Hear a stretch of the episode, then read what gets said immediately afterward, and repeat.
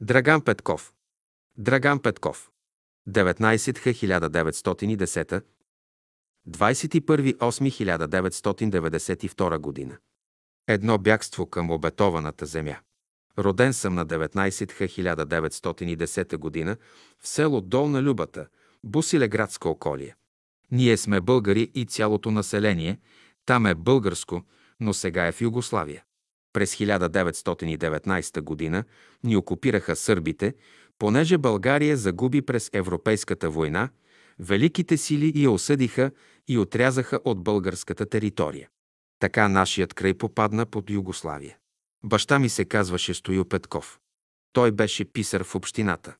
Майка ми се казваше Миланка и имаше две деца. Аз съм по-големия, а сестра ми остана там. Отначало ние учихме в български училища до трето отделение, но като ни окупираха сърбите, аз трябваше да уча в четвърто отделение на сръбски. На село бях до 1925 година. След това отидох в Белград и там учих занаят – автомеханика. Там учих от 1925-1929 година, след което отидох в Крагуевац, където имаше един голям завод и там работех. Но след това през 1932 година напуснах тази работа и отидох в Белград. Тогава ми се нареди с някои хора да дойда в България. Това се случи, защото аз постоянно съм мислил за България. Това е много интересно, защото за което мислиш, за това се изстремиш. Когато ми се отдаде този случай да дойда в България, аз не го пропуснах. Докараха ни до Цари Брод и аз бях с един мой другар и заведоха ни до гарата.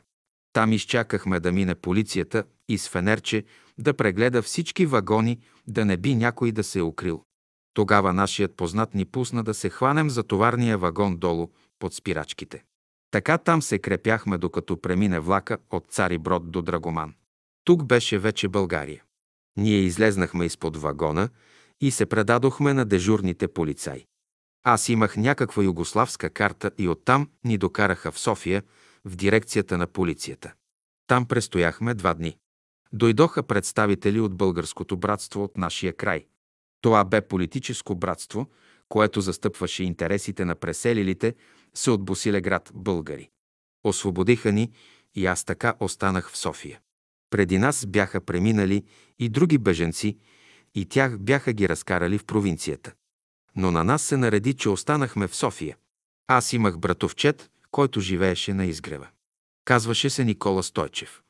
Всички му викаха Коля обощаря, понеже беше обощар на изгрева. Аз не бях го виждал, но бяха ми разказвали за него. И така ме заведоха при него. Той беше куц и със своят занаят обощарството се прехранваше. Точно на нова година, на новата 1933 година, аз минах границата. Братовчет Миколю веднага ме прие и ние спяхме в едно легло, понеже нямаше тогава условия на изгрева. Аз останах при него, помагах му това онова. Един ден намериха ни някаква работа. Обаче аз не знаех, че тази работа ще бъде постоянна. Бях гладен, нямах грош в джоба си, а трябваше да отида на работа. Отидох при един наш приятел, познат на баща ми и му разказах всичко. Той ме заведе в една гостилница и гарантира за мен да мога да се храня там на кредит известно време. Такива неща тогава не бяха рядкост. Могат да те хранят на кредит известно време, след което ти трябва да си платиш храната. Веднага като отидох на изгрева, приех вегетарианството. Но като влязох в гостилницата, трябваше нещо да си поръчам. Погледнах в листа, менюто и казах, дайте ми една чорба. Донесоха ми една чорба с топчета кюфтенца. Разбира се, аз нямаше да посегна на кюфтенцата, но чорбата исках да изкусам. Но на третия залък щях да повърна и се отказах от яденето. Значи аз вече бях разрешил въпроса с местната храна и така много лесно се освободих от нея.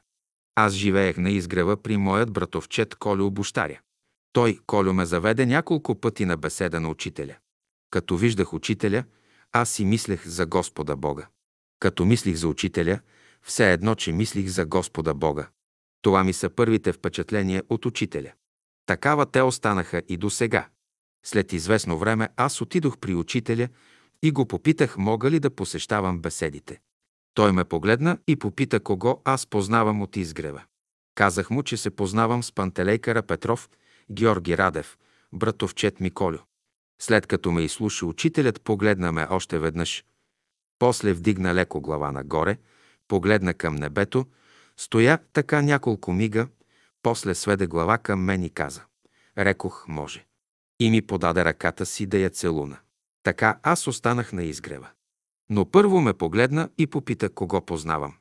После погледна към небето и проверяваше горе, дали ми е записано името и дали съм за тука, за изгрева. След като провери накрая ме одобри и ми подаде ръката да я целуна. Сега виждате ли колко трудно се приема един ученик на изгрева и през каква цедилка трябваше да мине, за да може да посещава беседите. По същия начин учителят беше поступил и с другите ученици. Две панталейкара Петров и гаранцията. Братовчет Миколя Обощаря живееше в една малка барака. При него на друго легло спеше брат Панталей. Той имаше занаят да поставя паркети. В София тогава се строеше много, а вместо дъски софиянци слагаха паркет, защото беше модерно, можеше да се лъска и се получаваше блясък, като френските салони на европейското общество. Българите се стараеха да подражават. Поради тази причина този занаят бе много добър и аз покрай Панталей усвоих същата професия. Така с Панталей работехме десетки години този занаят.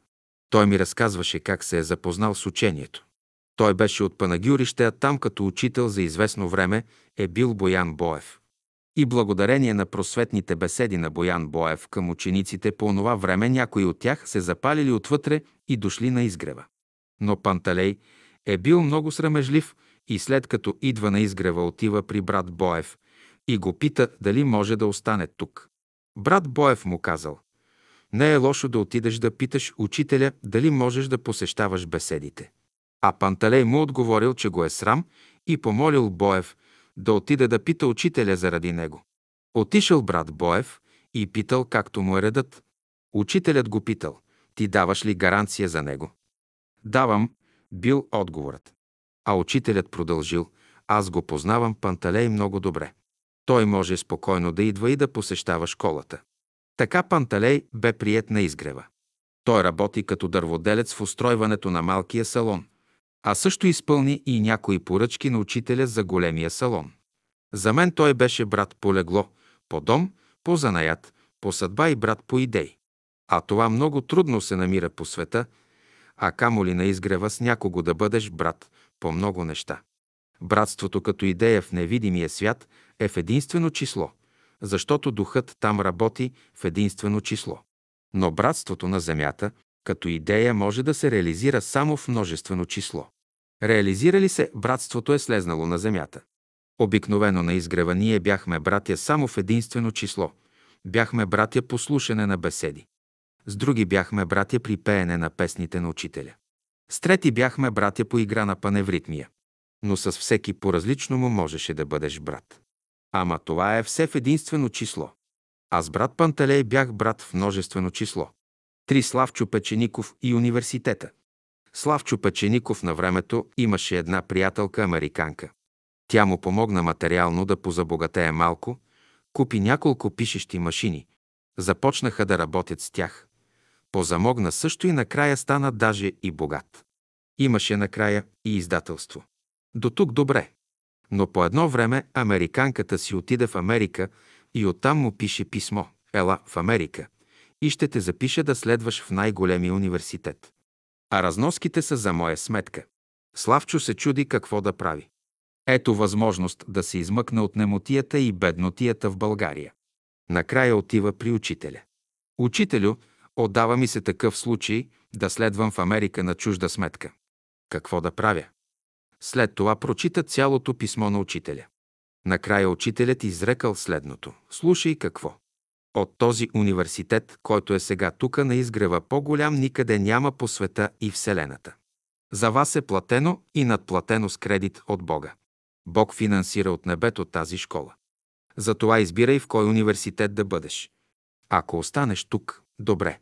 Ако отидеш там, пак добре, защото за твоето място тука чакат трима души кандидати. Един от тях ще получи Божието благословение, а ти ще се разминеш с школата. Славчо слуша, слуша и разбира, че трябва да остане тук. Той след това имаше издателство и отпечата много книги. Този случай е много интересен, понеже много ученици през времето на учителя са били подлагани на изкушение, за да ги отклонят от школата. Тогава от черната ложа с разни предложения са ги отклонявали от изгрева. Тези предложения са били най-различни. Да учи, да следва, да прави търговия, да преуспява в професия и в кариера. Много хора са питали учителя, получавали са съвети и са ги изпълнявали. Но имаше и такива, които не попитаха учителя, а пък други го попитаха и не изпълниха съветите му. Така те се отклониха от школата и бяха вече загубени за братството и за България. Те сами си бяха загубили условията, при които бяха дошли и бяха родени в България като българи. По-голямо нещастие от това няма. Да се родиш като българин, да влезнеш в братството, съслушаш Господа и Словото Му, да целуваш десницата Му и накрая да се затириш по света. Не само да се затириш по света, но и да се затриеш като човек по света. Затриеш ли се? Следите ти се губят и тебе вече те няма по света. Не оставяш диря след себе си и ти се изтрива името от небето, където преди това е било записано. Четири Васил Бошков и смачканата оса. Васил Бошков беше от моят край, от Босилеградско. През май 1936 г. с него отиваме на събор на границата с Югославия. Понеже съборът се падаше в понеделник и той бе на Свети Дух, то ние пътувахме за там в неделя. Пристигнахме там в неделя и се отбихме в едно кафене. Поръчали сме кафе и някакъв сладкиш и гледаме през прозореца какъв народ минава навън пред кафенето. По едно време една оса се движеше по прозореца. Той взе да я преследва, за да я смачка. Казвам му, остави я бе, виж как хубаво си танцува по прозореца. Защо не гледаш през прозореца какъв народ минава? Аз си се вторачил в тая оса. А той нарочно взе, че я смачка, за да види как аз ще реагирам. А аз мислено му казвам. Ехе и теб колко има да те мачкат така, но трябва да се намери тоя, който ще те мачка. Той започна да ме разпитва за това и онова. Казва ми, направи ми впечатление, че очите на хората са много обикновени. Само твоите очи светят, а на другите очите не светят, а само тъмнеят. На какво се дължи тая работа? Започна той да ме разпитва и аз му разказах, че живея на изгрева и му споменах малко и за братството, и за учителя. Ще отида на изгрева да проверя и ако там не намеря смисъл в живота, ще туря край на живота си, а той беше ту анархист, ту комунист, ту бунтар. Беше преминал през всички етапи. Накрая той дойде на изгрева и аз го запознавам с брат Иван Антонов. Той умееше да разказва увлекателно и накрая го представи пред учителя. Учителят го насочил да си завърши висше образование. Но той беше беден и нямаше пари да се запише в университета. А тогава за обучението се плащаше немалки такси. А той няма средства. Накрая отива наново при учителя, но застава пред него и само мълчи. Той мълчи и нищо не може да проумее от това, което му казва учителят. Идва при мен и ми разказва какво му рекал учителят и че не можел да разтълкува казаното. Аз го слушах, слушах, па казах, аз съм този, който ще ти даде пари да се запишеш в университета. Учителят знаеше за нашите връзки от миналото, които за нас бяха забулени в тайна. Тогава аз имах около 800-900 лева, които бях спестил и скътал в скришно място, а тогава това беше една много голяма сума. И аз му давам тези пари да се запише, а той плаче пред мене. Драго, в живота си аз никога не мога да спечеля тези пари, за да ти ги върна. Това беше така. Той не можа да ги върне. Ама аз си разреших една задача с учителя. Защото учителят знаеше, че аз съм този, който може да му помогне. И аз му помогнах и така изпълних волята на учителя. Започна той да следва и се записах да следва химия. Ходеше при сестра Паша, която му предаваше частни уроци по химия. Преминаваше през много изпитания по време на изпитите. Какво ли не му се случваше?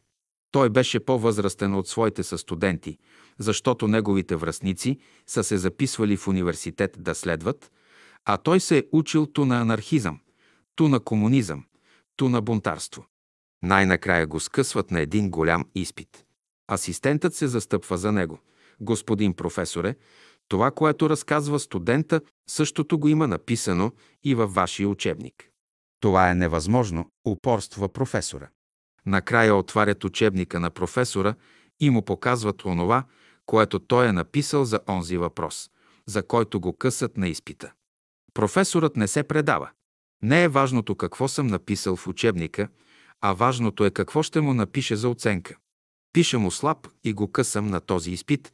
Асистентът е удивен от случилото се. А Васил Бошков е съсипан.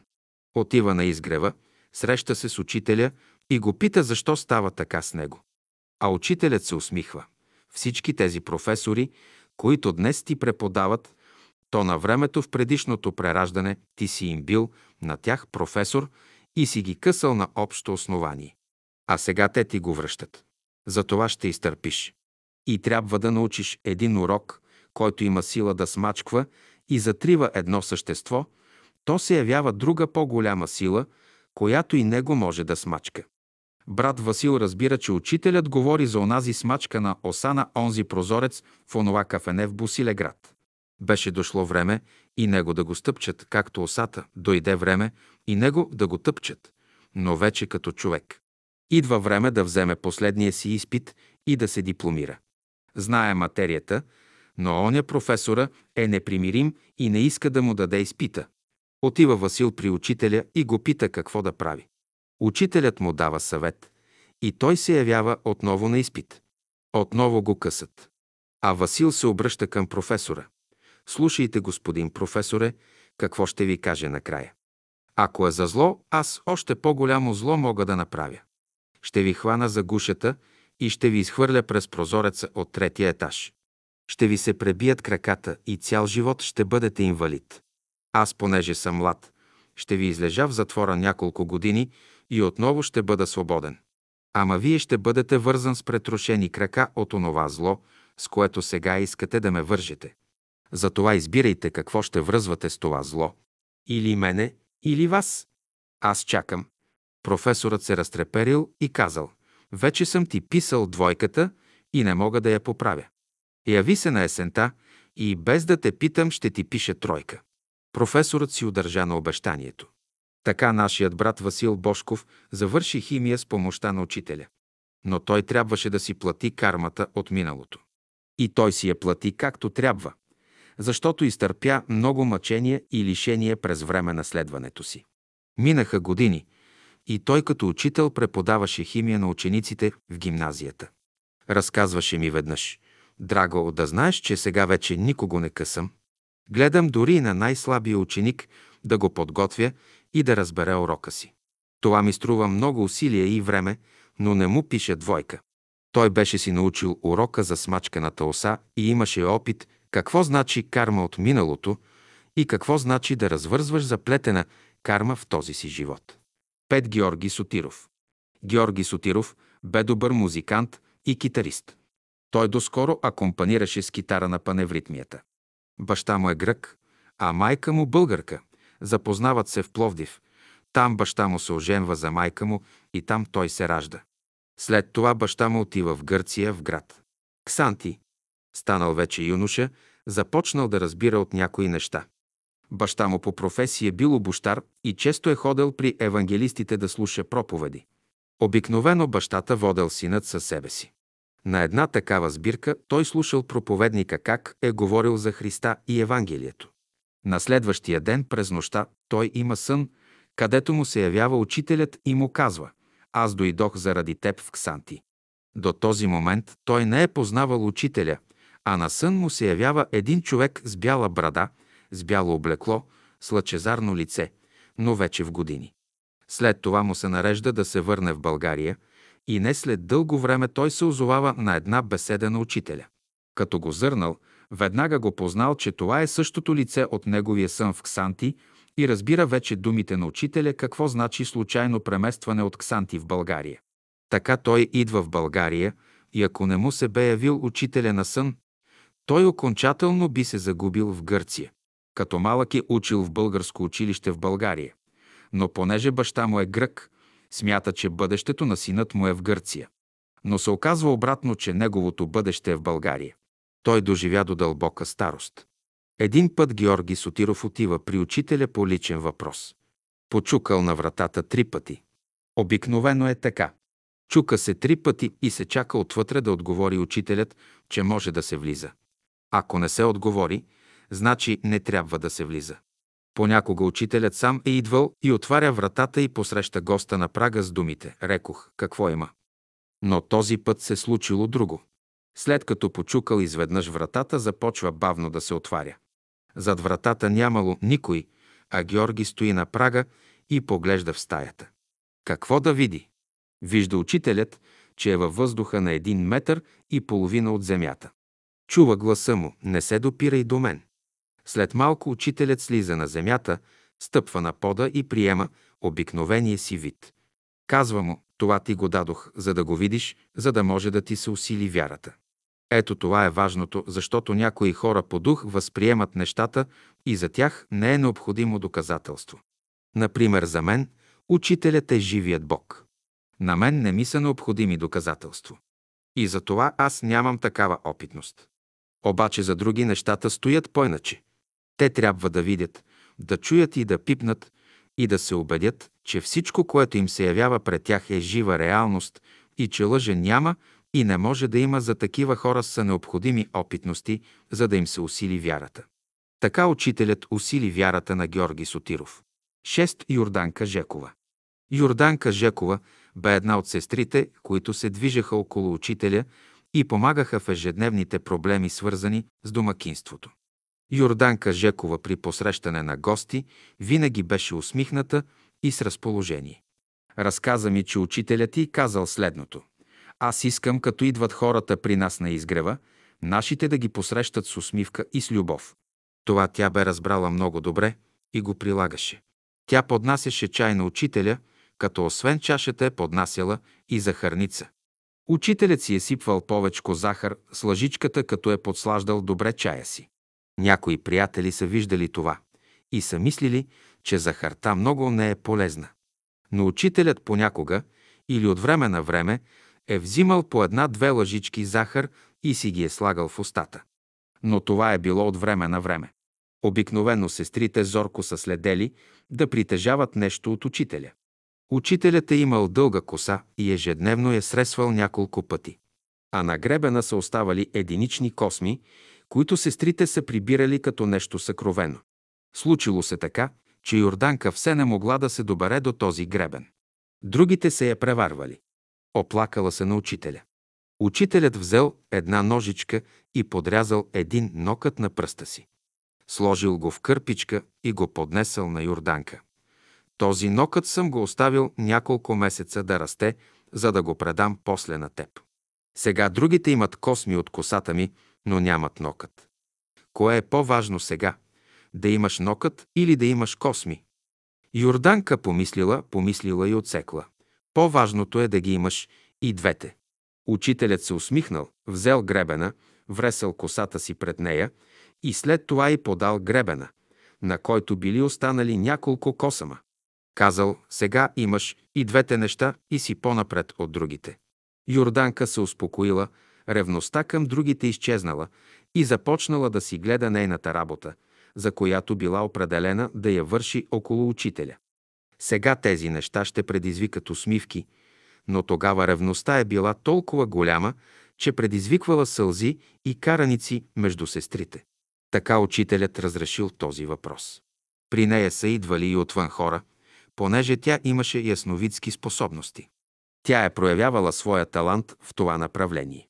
Но като идвали отвън хората, се запитвали какво е това учение и каква е тази наука, а тя не е могла да отговори, защото е била неписмена и не е могла да чете беседи, а само е слушала. Отива при учителя да го пита какво да им отговаря на тези въпроси. Рекох, ще им кажеш така. Това е наука на науките.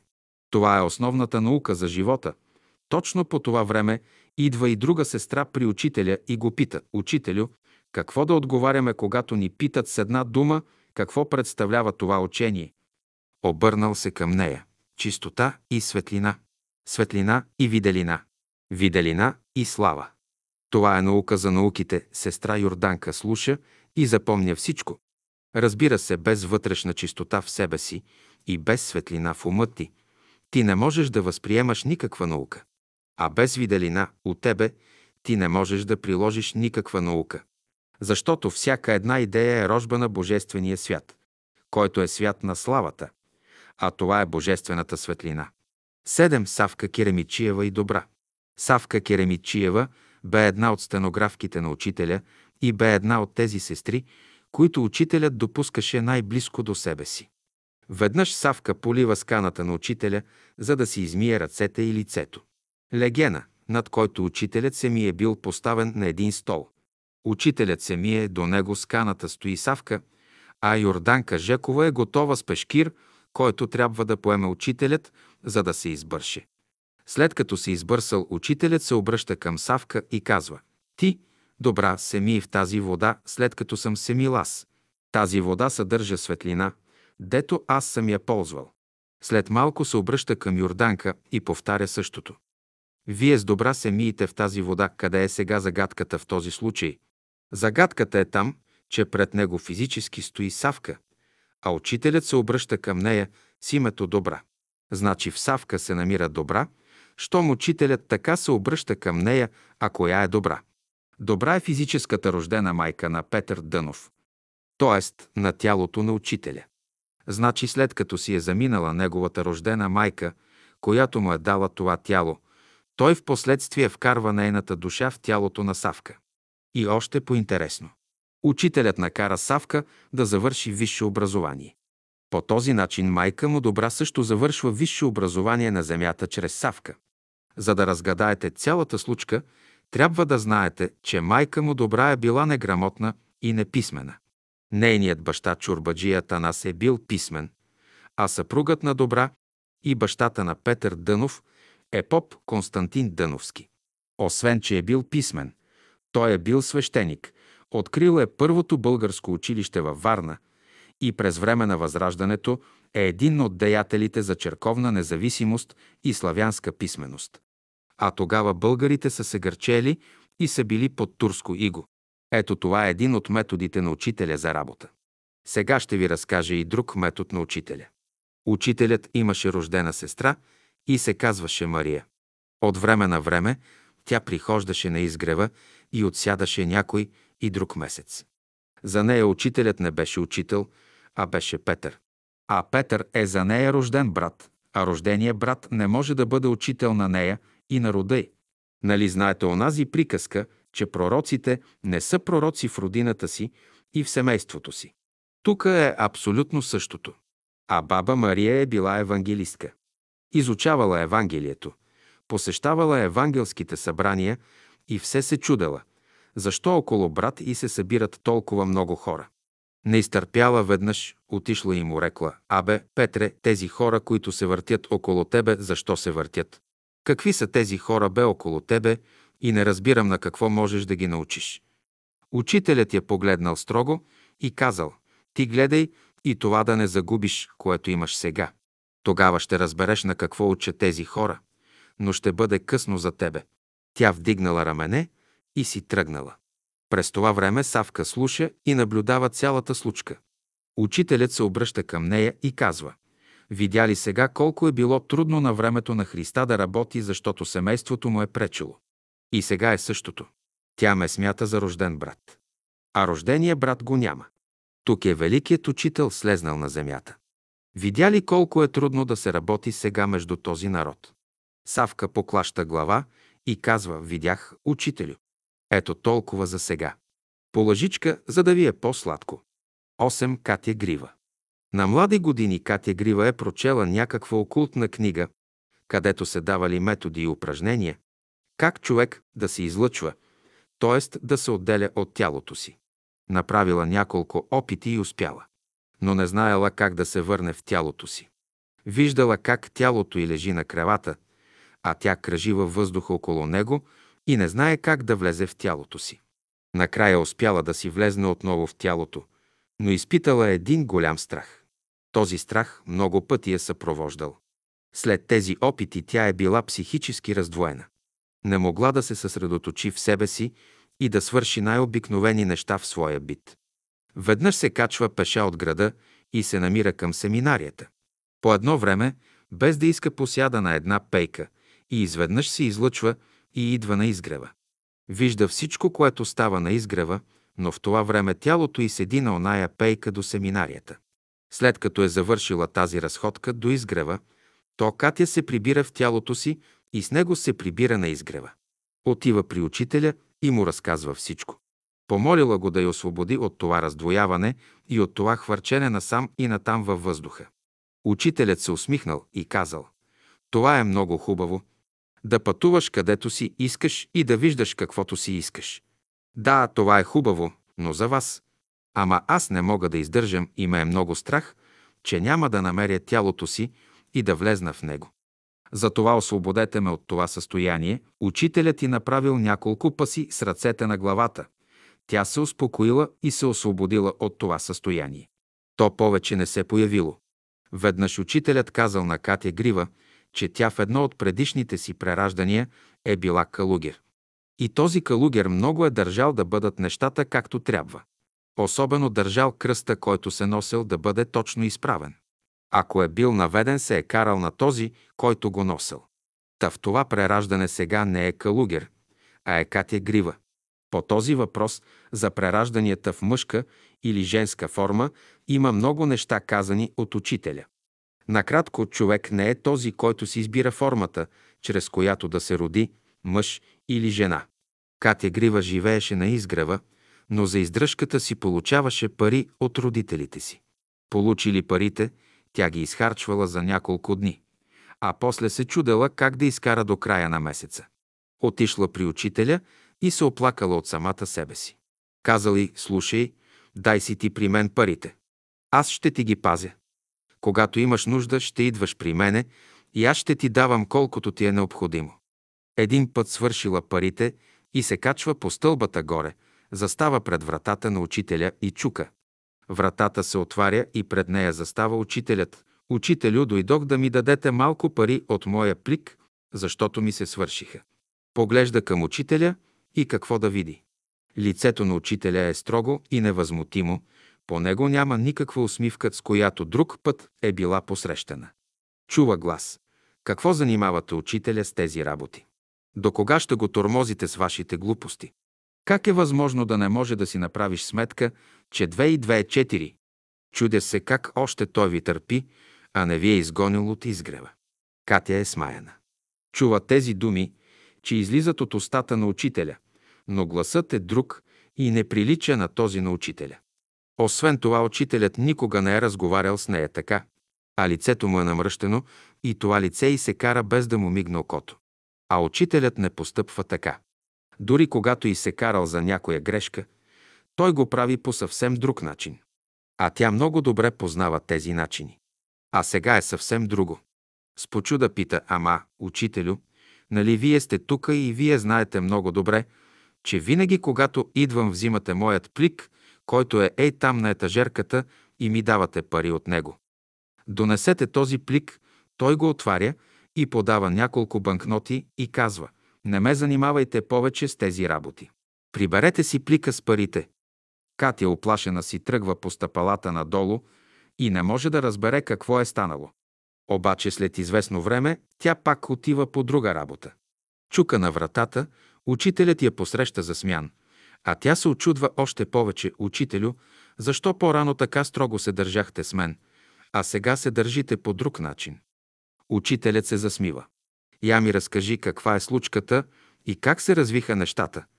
Катя разказва най-подробно всичко. Учителят се усмихва отново. Много строго е поступил с тебе. Аз бях заминал по работа в Божествения свят и оставих първият си ученик да пази тялото ми така че ти си разговаряла с него и той е този, който се е държал така с теб. А това е най-ревностният ученик, защото ми е първият ученик и за това е така строг към другите. Но е поступил много строго с теб, Затова донеси ми ти отново плика с парите и аз отново ще ти ги подавам по-малко да не ги изхарчиш наведнъж. Катя се прибира успокоена и разбира как стоят нещата.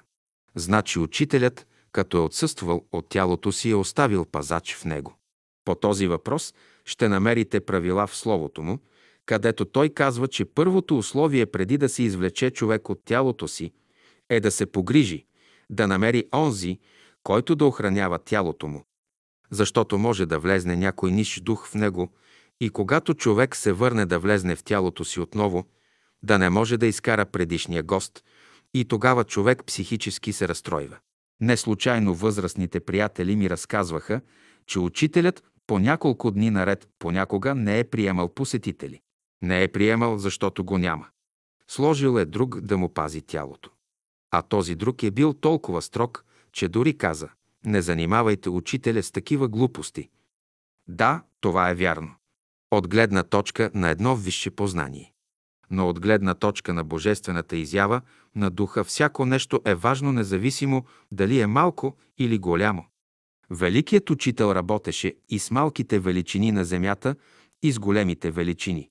Той движеше народи, събития и управляваше цялата Вселена. Ние пред него бяхме представители на днешното човечество като българи.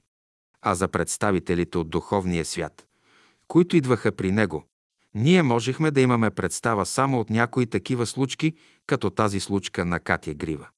А за познанието и обяснението на тези случки ще намерите в Словото на Учителя. Този случай го разказваше Катя с особено вълнение. Казваше, на мен се падна да видя какво представлява човешкият образ, духовният образ и божественият образ в лицето на учителя. За мен това е напълно достатъчно в този ми живот да проверя смирението и величието на великия учител, дошъл на земята. А на нас другите се паднаха други неща, които ви разказваме. Девет сестра Елеонора Русева. Сестра Русева беше хубав и мил човек. Беше духовен и работлив човек. Тя беше от Шумен. На млади години е боледувала от туберкулоза. Тогава от тази болест мълцина оставаха живи. Срещнала учителя, питала за съвет, получила отговор и го изпълнила. Оздравяла и се спасила. Казваше, учителят ми възвърна живота за втори път. Тя го знаеше това, че е точно така. Наистина тя живя над 80 години. Не минавало и година, когато учителят се обръщал към нея. Сестра, взимай турбичката и заминавай за провинцията. Взимала турбичката, пълнала я с беседи и тръгвала за Шуменско. Разнасяла беседи и проповядвала. След като е разнесла беседите и след като е проповядвала, където трябва се е връщала отново на изгрева. На следващата година учителят отново и възлагал същата задача. Тя беше много активна и дори някога се разправяше и се караше на някои сестри, които бяха немарливи или отпуснати. Тя работила в кухнята, после се втурваше да работи там, където е имало нужда от някаква работа и където някои умуваха как и кога да се започне. Сестра Русева пристигаше и веднага започваше работа. Тя повличаше другите около себе си и те се задействаха. Да, ама трябва да имаш такива качества, а тя ги имаше. Учителят понякога ме пращаше при нея да й услужа за някои неща. А тя пък ме пращаше от своя страна да питам учителя за едно или за друго. Пример. Тя си пожелае нещо в умът си. Учителю, нямам това и това. А аз по това време получавам в главата си някаква идея, после ми се внушава, че трябва да направя еди какво си. Извършвам го и го нося на сестра Русева. Аз ще го занеса, а тя казва, Господ ти изпрати, защото аз от Господа го исках. И тя благодареше на учителя, че ме е изпратил. Имах много такива случаи с нея. Един път в младежкия клас влизам вътре и виждам, че отвън няма изтривалка пред стъпалата, които отиват за стайчката на учителя. Нещо ми казва, купи изтривалка. Разбира се, изпълнявам това нещо и слагам изтривалката там. Таманя сложих и гледам сестра Русева, се кани първа да си избърши краката. Питам я, ти ли ще бъдеш първата на тая изтривалка? А тя се усмихва и казва, благодари, че ти е отворен телефона в ушите. Благодари, че можеш да чуеш и благодари, че можеш да го изпълниш. Защото ако не го изпълниш, нищо не си, а само си си загубил времето. Сестра Русева мина през изтривалката и се закатери по стъпалата към стаята на учителя. Аз седя долу и чакам как ще се развият нещата с тази изтривалка. Защото вече знам, че освен сестра Русева е замесен и учителя. След малко Русева и учителят излизат от стаята и слизат по стъпалата. Учителят е вече пред изтривалката. Поглежда я и се обръща към сестра Русева. Сестра, виждате ли, че си имаме нова придобивка? Една хубава изтривалка. След това се обръща към мен и казва. Рекох, брат, по-важното е да изпълниш волята Божия, отколкото да я чуеш и разгласиш. Аз всеки ден я разгласявам, мнозина я чуват, но малцина са онези, които я изпълняват. Учителят и сестра Русева влизат в салона. Учителят ще държи поредната си беседа. Салонът е пълен с слушатели. Десет котката и владиката. Още при откриването на школата през 1922 година църквата е поела голяма офанзива срещу учителя и братството. Особено са били активни владиците.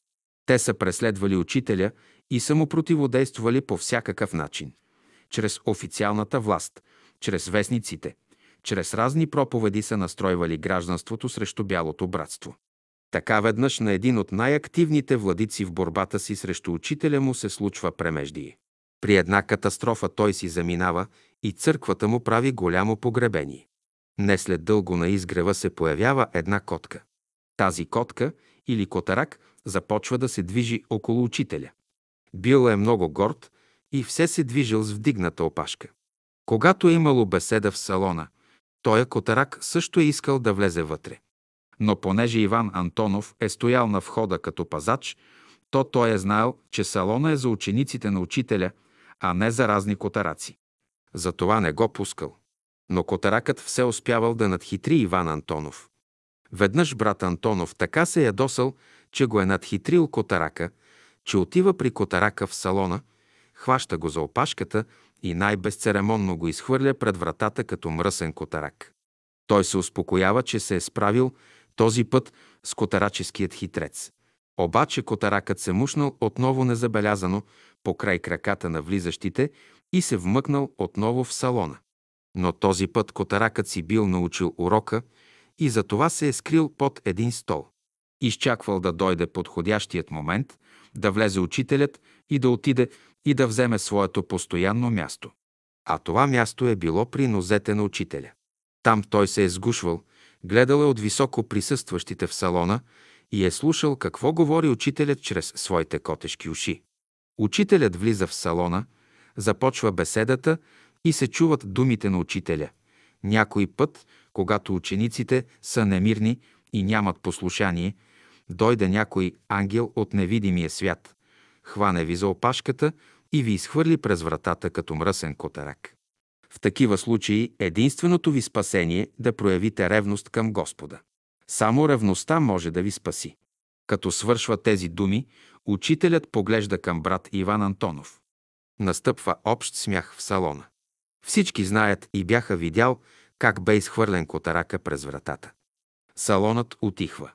Учителят каза, а сега е време да почне беседата. И в това време котаракът излиза изпод онзи стол, под който се бе скрил и с горда осанка се запътва, качва се на подиума и застава при нозете на учителя. Салонът отихва от тази гледка. Учителят започва своята беседа. След беседата Иван Антонов отива при учителя. Учителю, нищо не разбирам какво се случи с тоя котарак. Моля ви, обяснете ми. Този котарак не е обикновен котарак. В него е онзи владика, който поведе борба срещу братството, след което катастрофира и си замина. След това дойде при мен на изгрева да се моли да му простя за стореното от него зло. Казах му, е добре, ще ти простим. И тогава аз го пуснах да влезне в този котарак, защото искаше да слуша беседите, които преди това хулеше. Та сега духът на владиката е у котарака. И той ме попита, как ще разбера, че ми прощавате. Като котка, когато умреш, ще те заровим в цветята там до метеорологичната клетка. Иван Антонов кима с глава, че е разбрал и целува ръка на учителя. Когато дойде време да изтече един котешки живот, то котаракът умря. казаха на учителя. Кажете на Иван Антонов да извърши погребението, казаха му. Той намери умрелия котарак, направи му ковчег, сложи му кръст отгоре и го зарови точно там, където учителят беше обещал на владиката. Зарови го там в градината при цветята, пред метеорологичната клетка. Всички се чудеха защо котаракът не беше заровен в гората, а точно по средата на изгрева. Тогава Иван Антонов разказа този случай най-подробно и аз бях един от тези, които го чу. А сега ви го разказвам, за да знаете, че по средата на изгрева е имало котарачески гроб, за да може духът на владиката да получи уверение, че неговата вина е опростена от учителя и че неговият грях от стореното зло за братството е вече опростен. 11. Никола Антов Никола Антов в младите си години е бил анархист. Тогава какви ли не идеи не долитаха от чужбина в България, като прелетни птици, снасяха своите яйца, те се излюпваха и идеите тръгваха да се реализират. Тук имаше представители на всички леви движения от Европа. Първо се явиха анархистите, след това дойдоха социалистите, от тях изникнаха комунистите и започнаха да се роят различни революционни течения. Всички искаха с революция да променят живота на хората по това време. Затова методите им бяха различни. Анархистите бяха за неотложна борба, революция на улицата с бомби и изстрели. Мнозина бяха убити в България по този начин. На едно събрание на анархистите в България Никола Антов е бил определен да извърши някакъв атентат. Атентатът е бил насочен срещу политически личности. Той трябвало да носи бомбата със себе си, да я възпламени и заедно със себе си да унищожи всички, които са около него. По този начин на него му се е падала привилегията да се жертвува за идеята на анархистите. А това за тях е било визитна картичка, че този, който загива е истински анархист. Той поема ангажимент да подготви всички подробности по атентата. Но се сеща, че само преди няколко месеца учителят Петър Дънов лично го спасява, като го укрива в домът си на улица Опалченска, 66. Случаят е известен и описан от други по-подробно. Аз го споменавам, за да се види връзката между първото събитие и онова, което предстои да стане. В първия случай учителят го спасява от преследващата го полиция, която имала заповед по онова време да разстрелва всеки хванат анархист, и то без съд.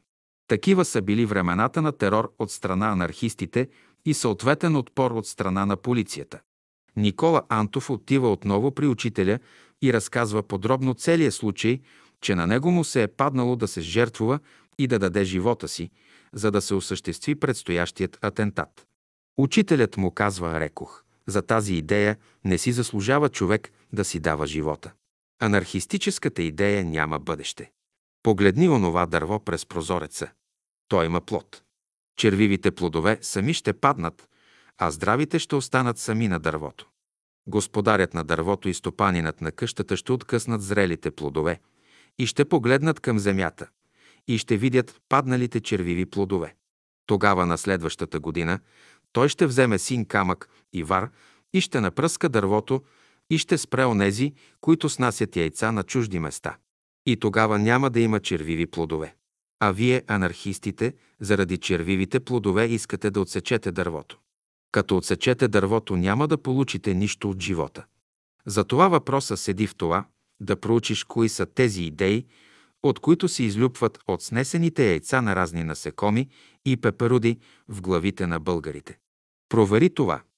Никола Антов отива при анархистите и им разказва тази приказка. Онези му казали, това човешка глава не може да измисли. Кой ти го каза? Никола Антов отговорил, каза ми го учителят Петър Дънов. Онези замълчали и нищо не казали. Оставили го свободен да постъпи както си иска. Дори не го опрекнали, че не е изпълнил обещанието си. Защото в такива случаи те наказваха предателите от своите среди много строго. Никола Антов отишъл веднъж при учителя и отново споделил с него една идея за реформа на обществото, която трябва да стане само с революция. Учителят го изгледал и казал, ти не може ли да си научиш още урока от времето на Френската революция, когато бе идола на тълпите, като революционен трибун, накрая премина през трибунала на тълпите и ти отсякоха главата. На времето ти беше се родил във Франция и ти беше Дантон. За него ще прочетеш в историята на Френската революция. Внимавай да не допуснеш същата грешка тук в България. Защото всяка една повтаряща се грешка води до трагични развръзки. После учителят поискал да си покаже дясната ръка и му показал линията на съдбата и линията на живота. Казал му, виждаш ли тази пресечена линия, това показва, че в предишния си живот ти си бил посечен. Има един такъв закон. Когато в предишния ти живот ти отнемат живота насилствено, то в следващия живот никой не може да ти го отнеме вече насилствено и да искат не могат.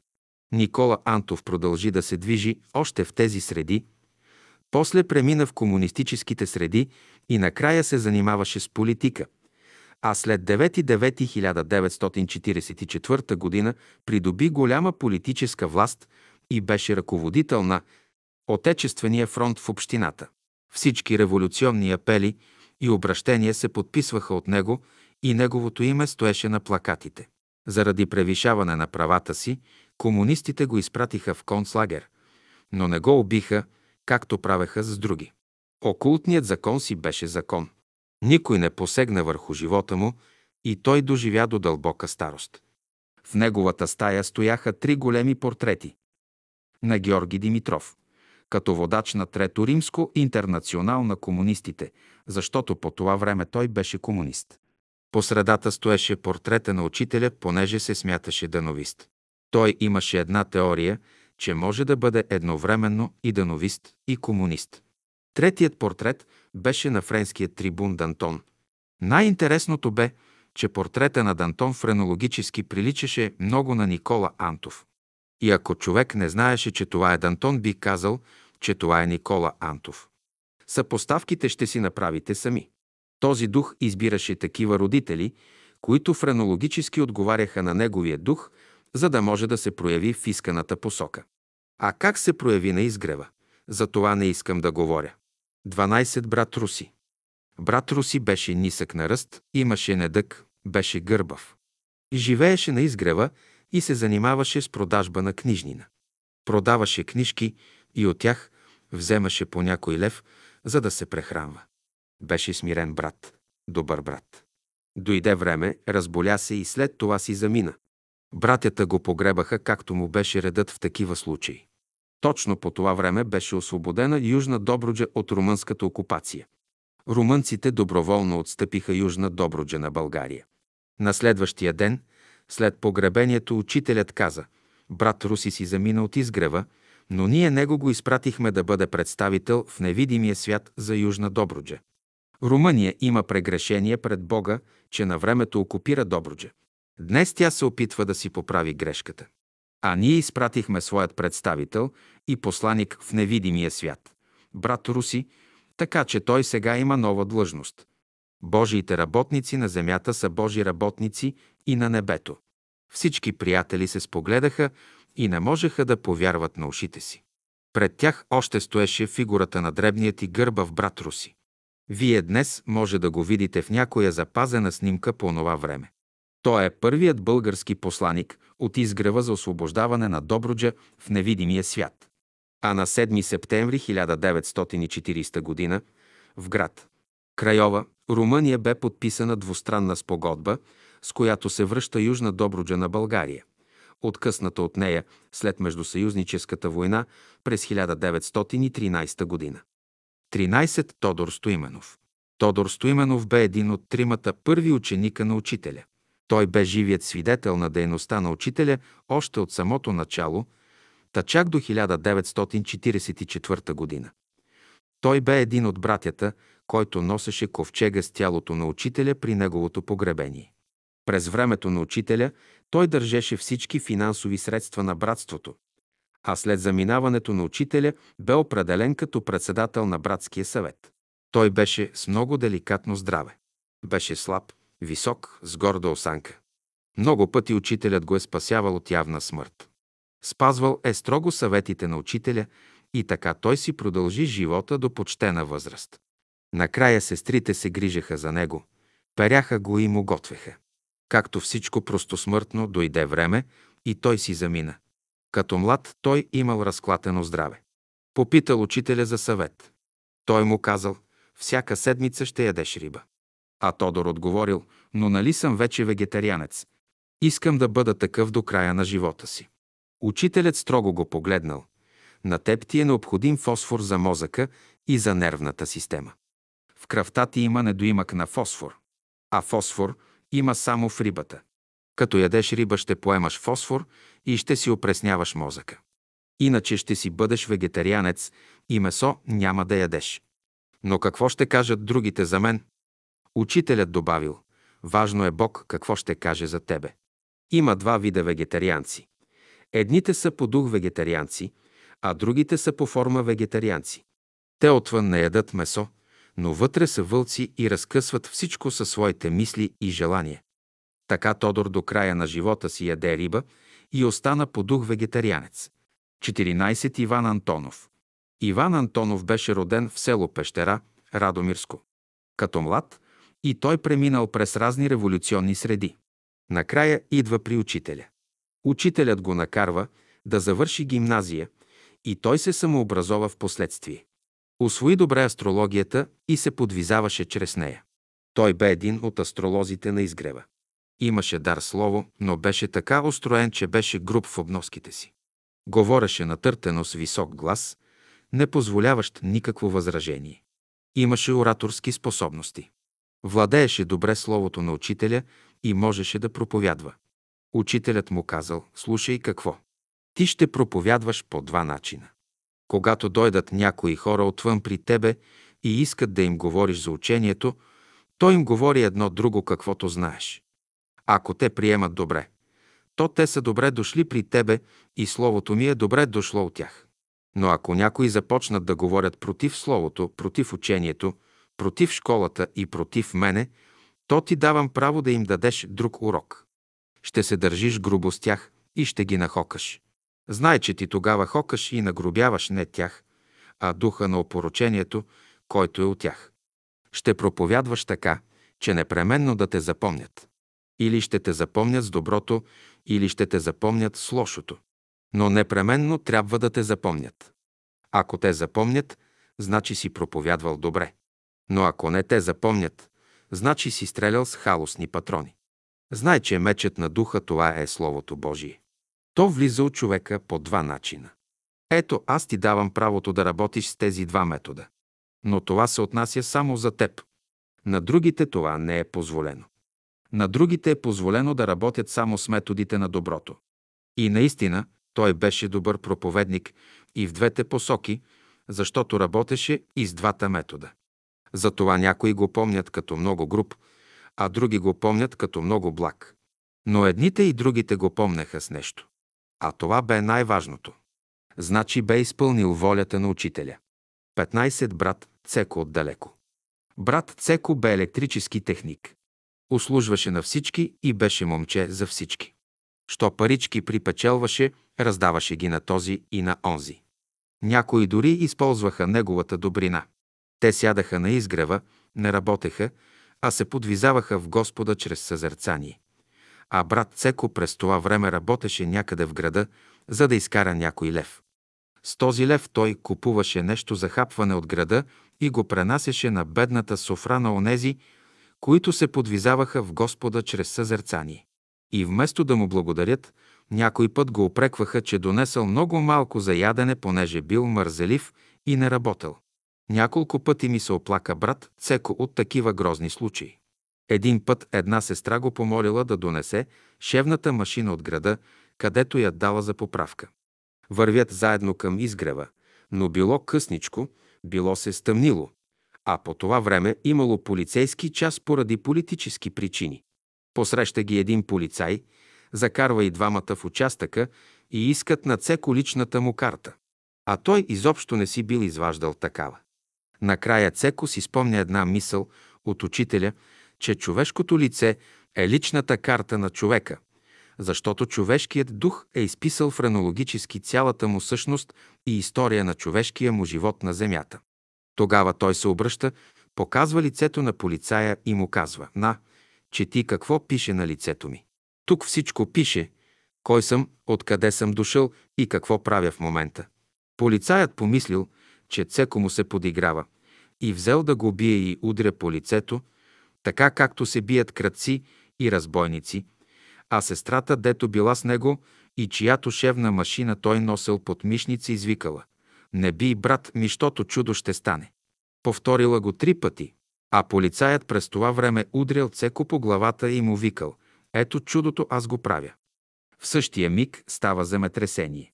Всичко почва да се тресе, падат разни рафтове, хвърчат разни вещи и всички се стресват от уплаха. А сестрата вика, аз какво ви казах, не би брат ми, защото чудо ще стане. Ето чудото стана и сега по-голямо чудо ще стане. Онези в участъка се стресват. Да се махате от тука и да не ви виждаме повече. Брат Цеко се навежда, взима шевната машина и с разкървавени уста успява да профъфли. Аз съм Цеко отдалеко. Така ми е името. И двамата напускат полицейски участък. На следващия ден сестрата завежда Цеко при учителя, за да му покаже разцепената уста на брат Цеко. Разказва му случая. Учителят добавя. Куче, което не знае да лае, само вкарва вълка в кошарата.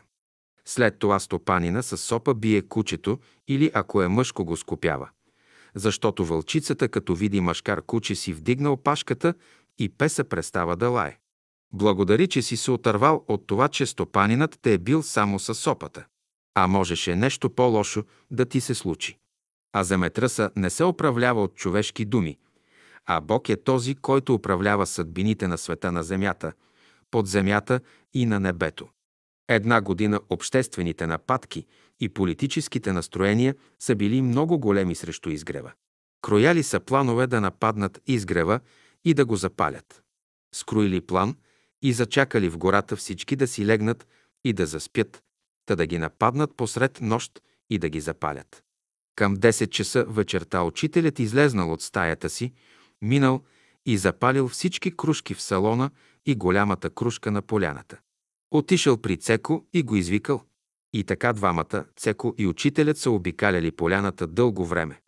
Нападателите, като са видели, че салонът е осветен, че лампата на поляната свети, че двама души непрекъснато обикалят, разбрали са, че всички на изгрева са будни поради някакво празненство и за това са отказали от нападението. Като станало към един час, учителят освободил Цеко да отиде да спи. След година, един от тези, които е чакал да пали изгрева, беше му се случило някакво премеждие и дойде лично да иска помощ от учителя. Преди да иска помощ, той се изповяда пред учителя, а онези, които бяха около учителя, чуха за покушението, с което се бяха разминали. Веднъж учителят го попитал, «Цеко, ти какъв искаш да бъдеш в следващия живот?» Казал, искам да стана поет. След това добавил, мога ли да се поправя? Учителят казал, ти го каза вече, поет ще бъдеш. Тогава Цеко проговорил, Цеко ще стане поет, за да измете целия смет на този скапан свет. Цеко обичаше да говори в рими. Беше стихоплетец. Неговите рими бяха сполучливи, но бяха простички наглед и нямаше в тях духа на поезията. Цеко имаше една история с една жена, любовна история. Но тя се превърна в драматично изпитание за него. Един ден той трябвало да се качи на един електрически стълб пред дома на Пеню Ганев и да оправи жиците, понеже имало някаква повреда. А той беше електрически техник и знаеше как да го направи. Но електричеството не било изключено. А той имаше дълга права коса и тя случайно се допира до жицата, прави късо съединение с електрически ток, пада отгоре и на място умира. Точно по това време учителят е в Марчаево между приятелите. Изведнъж учителят спира разговора с тях и казва «Цеко се ожени». Всички, които знаеха за тази история, с тази жена ахнаха. Значи Цеко се е оженил, а на символичен език това означава, че човек заминава за невидимия свят. Това беше сватбата на Цеко. Беше си заминал, за да не сгреши с тази жена по този начин, той избегна този кармически възел, избегна тази карма. Но ние бяхме толкова смутени, че не можахме да проумеем нищо. На следващия ден учителят държа специална беседа за Цеко. Цитираше някои случки от неговия живот, изваждаше духовните закони и ни показваше пътя, по който трябваше да вървим. Пътят на Цеко бе до едно място. От това място ние трябваше да продължим по-нататък. Учителят бе ни посочил окултните закони, чрез които се разрешаваха тези проблеми, които спънаха Цеко. Ние трябваше да извървим останалия път. А колко от него, то този път ние извървяхме. Това е друг въпрос. Цеко, който беше отдалеко, дойде време и си замина и отида отново надалеко. Ето виждате ли как се сбъднаха неговите думи. Цеко е отдалеко и отива надалеко. Това не е игра на думи, а жива съдба, която ние проверихме на изгрева. За вас остава пулката. 16. Петър Пампоров Петър Пампоров беше от град Смолян по професия гимназиален учител. Преподавал е в различни градове. Владееше добре немски език и беше есперантист. Ръководеше курсове по есперанто и създаде много връзки в чужбина. Превеждаше беседите на учителя на есперанто. Бяха преведени някои песни от учителя на есперанто и той бе този, който за пръв път отиде в Латвия и чрез есперанто държа лекции за учението на учителя. След него няколко години подред идваха латвийците на изгрева. Той беше много деен член и работи много за идеите на учителя в България и в чужбина. Ще намерите много статии, написани от негова вестник «Братство», чийто редактор бе Сава Калименов, както и в есперантските издания по това време. Това го разказваме, защото сега ще се прехвърлим на едно невероятно събитие в неговия живот по първа младост. Пампоров е бил учител в Велико Търново. Бил млад учител и някаква ученичка се влюбила в него. Тази любов прераснала във връзка. А връзката преминала в физическа близост и накрая ученичката забременяла. А да забременее тогава по онова време ученичка е нещо невиждано и нечуто. Тогава учениците се държаха строго, ходеха в униформи, имаха вечерен час, имаха строг контрол от родителски настойници и от родители. След мръкнало не можеш да видиш ученичка да се разхожда по чершията. Това е изключено. Та кога е забременяла тази ученичка? Това никой не знае. Само Пампоров знае. Но тя не е могла да разреши този въпрос в себе си. Да забремене ученичка и то от своя учител е нещо, което едва ли тогава се е случвало в България. И ако някой бил узнал това, то от срам би потънал в земята. Бременността напредва и тайната вече не е тайна, а става явен скандал. Ученичката взима, че се хвърля от моста на река Янтра в реката. Тя извършва самоубийство. Разчуло се по целия град. Всеки знае причината за самоубийството. Всички упрекват Пампоров, че той е трябвало да се хвърли от моста в реката заради този позор, а не ученичката. Разраснала се мълвата и подгонила Пампоров от града. В Велико Търново има братство, те познават Пампоров, но узнават и за неговото прегрешение. Всички без изключение го осъждат. През лятото братството отишло на поредната екскурзия на Мусаленските езера с учителя. По едно време те виждат, че идва брат Пампоров сам с раница на гърба. Те всички настръхват, защото знаят цялата история и всички вече са го осъдили. Те сега гледат как ли ще го посрещне учителят, дали няма да го наругае или пък изобщо няма да го погледне, дори и няма да говори с него. Пампоров приближава, а всички стоят в страни, обръщат глави в страни и никой не иска да гледа нито Пампоров, нито неговия трезил. Като приближил Пампоров на около 30 крачки от тях, то учителят се отделя от групата, отива и пресреща Пампоров, стисва му ръката, след това му подава ръката, за да я целуне. Учителят му подава ръка, за да я целуне. Всички стоят ужасени и втренчени от развръзката, която се разиграва пред тях. Те не могат още да проумеят цялата случка. Те знаят, че учителят знае причината за това, което е станало с онази ученичка и с Пампоров. Учителят му подава ръка, за да го извади и да го спаси от онази бездна, в която е попаднал. А това е бездната на онази колективна неприязненост към Пампоров. Това е обществената присъда към него от търновското гражданство. Това е и същата присъда от братството в Търново. Той е в бездната и учителят му подава ръка и го извлича оттам. Трябва да се подаде ръка на една душа. Той дава пример. Ако приятелите в Търново от братството бяха подали също ръка на Пампоров, то той от своя страна би подал ръка на онова момиче, което бе бременно от него, и тогава щяха да прескочат общественото мнение, че учител не бива да се жени за своята ученичка. И вероятно живота на Пампоров би протекал по друг начин. Той се ожени в напреднала възраст, но нямаше деца. Накрая живота му заглъхна тихо, тихо като в пустиня. Но възрастните приятели никога не му простиха онова, което той направи с оная ученичка, на която той бе учител в гимназията. Освен морални съображения, имаше и друга причина. Това даде повод на търновското гражданство да хвърля упреци и кал върху учението на учителя. Е, каква връзка може да има между поведението на Пампоров и учението на учителя? Няма никаква връзка. Затова учителят му протегна ръка, за да го извлече от бездната на падението. 17. Времето на злото и времето на доброто. През 1936 г. през месец май злосторници биха учителя. Той получи парализа и пожела да отиде на седем Терилски езера. Братството Тутакси се изнесе на лагеруване в Рила. Аз останах на изгрева, понеже имах работа. Една нощ сънувам сън. Сънувам как Лулчев предвожда една конница с войни облечени в черно и развяват черно знаме. Идат да разрушат изгрева. Малко преди да вземат завоя за изгрева, аз излизам пред мостчето и вдигам ръка. Аз започвам да им говоря. Разбирам, че друг им говори чрез мене. Казвам им, вие идвате да разрушите изгрева.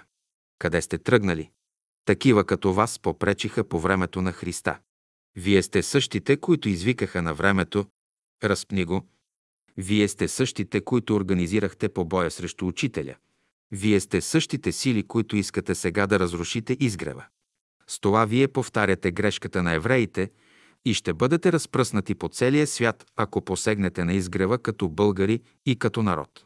Ако не се върнете, римският император ще изпрати своите легиони и ще помете всичко, както това на времето стана по времето на Христа. И тук ще настане пустиня, ще се разруши този град и пустош ще обхване цялата земя българска. Като чуха това, те се разплакаха и наляво се обърнаха и конницата за препуска към София. Значи не дойдоха на изгрева. Станах него ден и си записах целия сън. Ето вече 50 години от тогава и още не съм го забравил този сън. След няколко дена аз заминавам на Рила. Пристигнах горе. Братството се беше устроило, палатките опънати, но всичко беше замряло. Нямаше песни, нямаше паневритмия. Само сутрин отивахме на молитвения връх. Разбрах, че учителят е много болен и е в палатката си. Реших да го навестя. Запътих се към неговата палатка. Точно по това време той беше седнал на един стол пред палатката си и се препичаше на слънце. Около него сновяха сестрите, които го обслужваха. Те не даваха никой да се приближи към него и да го безпокои. Всички спазваха това, защото виждаха, че учителят не може да се движи и не може да говори. Аз се приближих на 20 метра от палатката. Учителят отвори очи и ме погледна. Познаме. Лицето му беше строго. След това повдигна лявата си ръка с длан напред и ме поздрави. Дясната ръка беше неподвижна и той не можеше да я вдигне. Той ме поздрави и ми изпрати един такъв поглед пълен със светлина, траещ само миг. Разбрах, че учителят бе одобрил това, което бях направил на сън. Бях спрял една атака на черната ложа да атакува изгрева в невидимия свят. Ако не бяха спрени чрез мене, тези духове щяха да влезнат в софиянци и щяха да ги вдигнат и да отидат и физически да сринат изгрева. Братството бе изнесено на Рила и нямаше кой да го охранява. Бяха останали неколцина. Но какво можеха те да направят при едно организирано нападение? Аз се върнах от палатката на учителя и се включих в общия братски лагерен живот. Изминаха към две седмици. Един ден бяха определен като дежурен по кухня. Обикновено определяха по няколко братя и сестри за дежурни. Трябваше всеки ден да се подготвят два казана храна за стотици хора. Ние приготвихте продуктите за единия казан. Той вече беше на огъня и вреше. Йорданка Жекова, която беше дежурна, като главен готвач, по кухня нареди тоя ден да изчисти морис, за да се направи мляко с ориз. Откъде и беше хрумнало, баш този ден да се прави мляко с ориз. Предния ден бяха оговорили овчарите, които пасяха стадата си при Ордините езера да донесат мляко. Те го бяха донесли и два гюма с мляко стояха в кухнята. По едно време Йорданка Жекова се обърна към мен и каза, брат, на теб ти давам днес най-важната задача. Днес ти ще бъркаш млякото с ориз на огъня, за да не загори. Ще го бъркаш непрекъснато, защото млякото е гъсто и може да загори с ориза. А няма нищо по-лошо да се яде загорял си отляш. Стоя пред огъня и бъркам с един голям черпак казана. Не се разсейвам, мълча и бъркам. Знам, че ще се случи нещо необикновено този ден, но какво е точно не знам. По едно време една сестра дотърча и извика. Учителят оздравя, слиза отгоре и тръгна към чешмичката. При тази новина всички дежурни побягнаха към чешмичката, за да присъстват на този исторически миг. Но аз бърках казана с големия черпак и си останах на поста заедно с Йорданка Жекова. След това свалихме казана и заедно с Йорданка тръгнахме към чешмичката. Като ме видя отдалече, че пристигам, учителят ме погледна, усмихна се и вдигна този път дясната си ръка за поздрав. Тя беше вече оздравяла. Същият миг един слънчев лъч се отдели от очите му и се спря върху мене. Този лъч беше същият лъч, който ме посрещна при идването ми от София. Чух глас в себе си. Ти свърши добра работа там в София и спря черната конница, за да не разрушат изгрева. Аз замрях. Нещата за мен бяха вече ясни. Приближих се и се приобщих към групата, която беше около учителя и пееше песни. За пръв път се пееха песни на учителя, откакто бяхме дошли. До сега всички мълчахме и скърбяхме. Беше дошло времето на радостта. След това групата се запъти към кухнята. Всички се наредихме, за да обядваме. Учителят също дойде с нас и седна на своята масичка. Дежурните по кухня разсипваха яденето от казана. След като се каза молитвата, започнахме да се храним. Учителят сръбна една-две лъжици от супата и изчака всички да свършат с първото ядене. Дойде време да се разсипва млякото с ориз от втория казан. От гъстото мляко, от добре свареният ориз и от доброто бъркане, сютлешът беше станал гъст. Учителят пожела да му сложат в чинията мляко с ориз. Сипаха му и той бавно го изяде. При последната лъжица той ме погледна и се усмихна и отново един лъч от светлина излезна от него и ме озари. След това той пожела да му се сипе втори път. Изяде и при последната лъжица отново ме погледна и отново се случи същото. Разбрах всичко и бях благодарен, че учителят оцени онази задача, която бях свършил.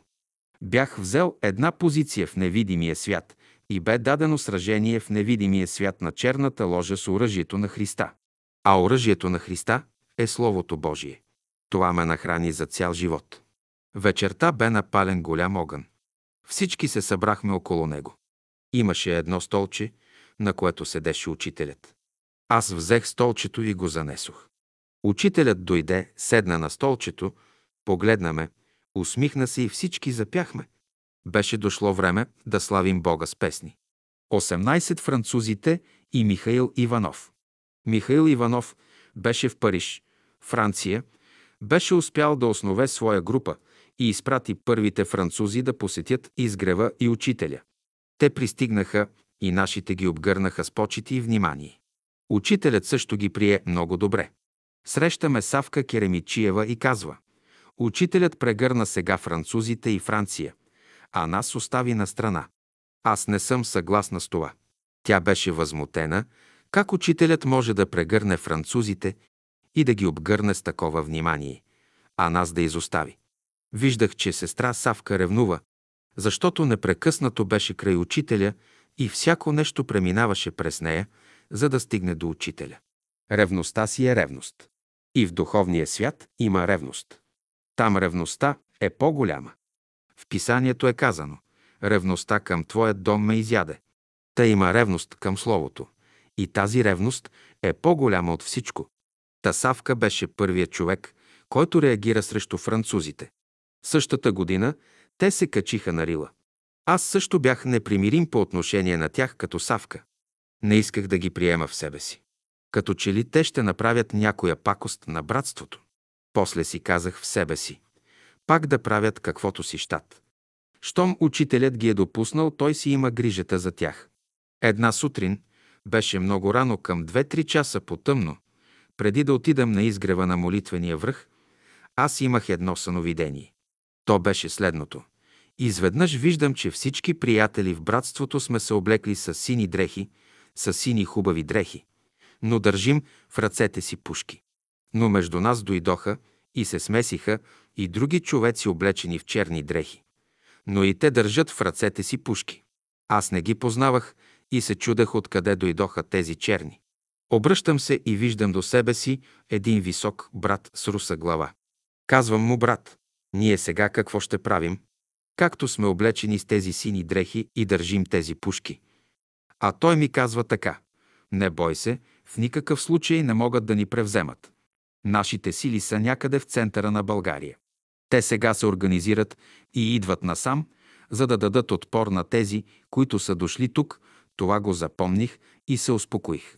Пробудих се, станах и отидох направо на молитвения връх.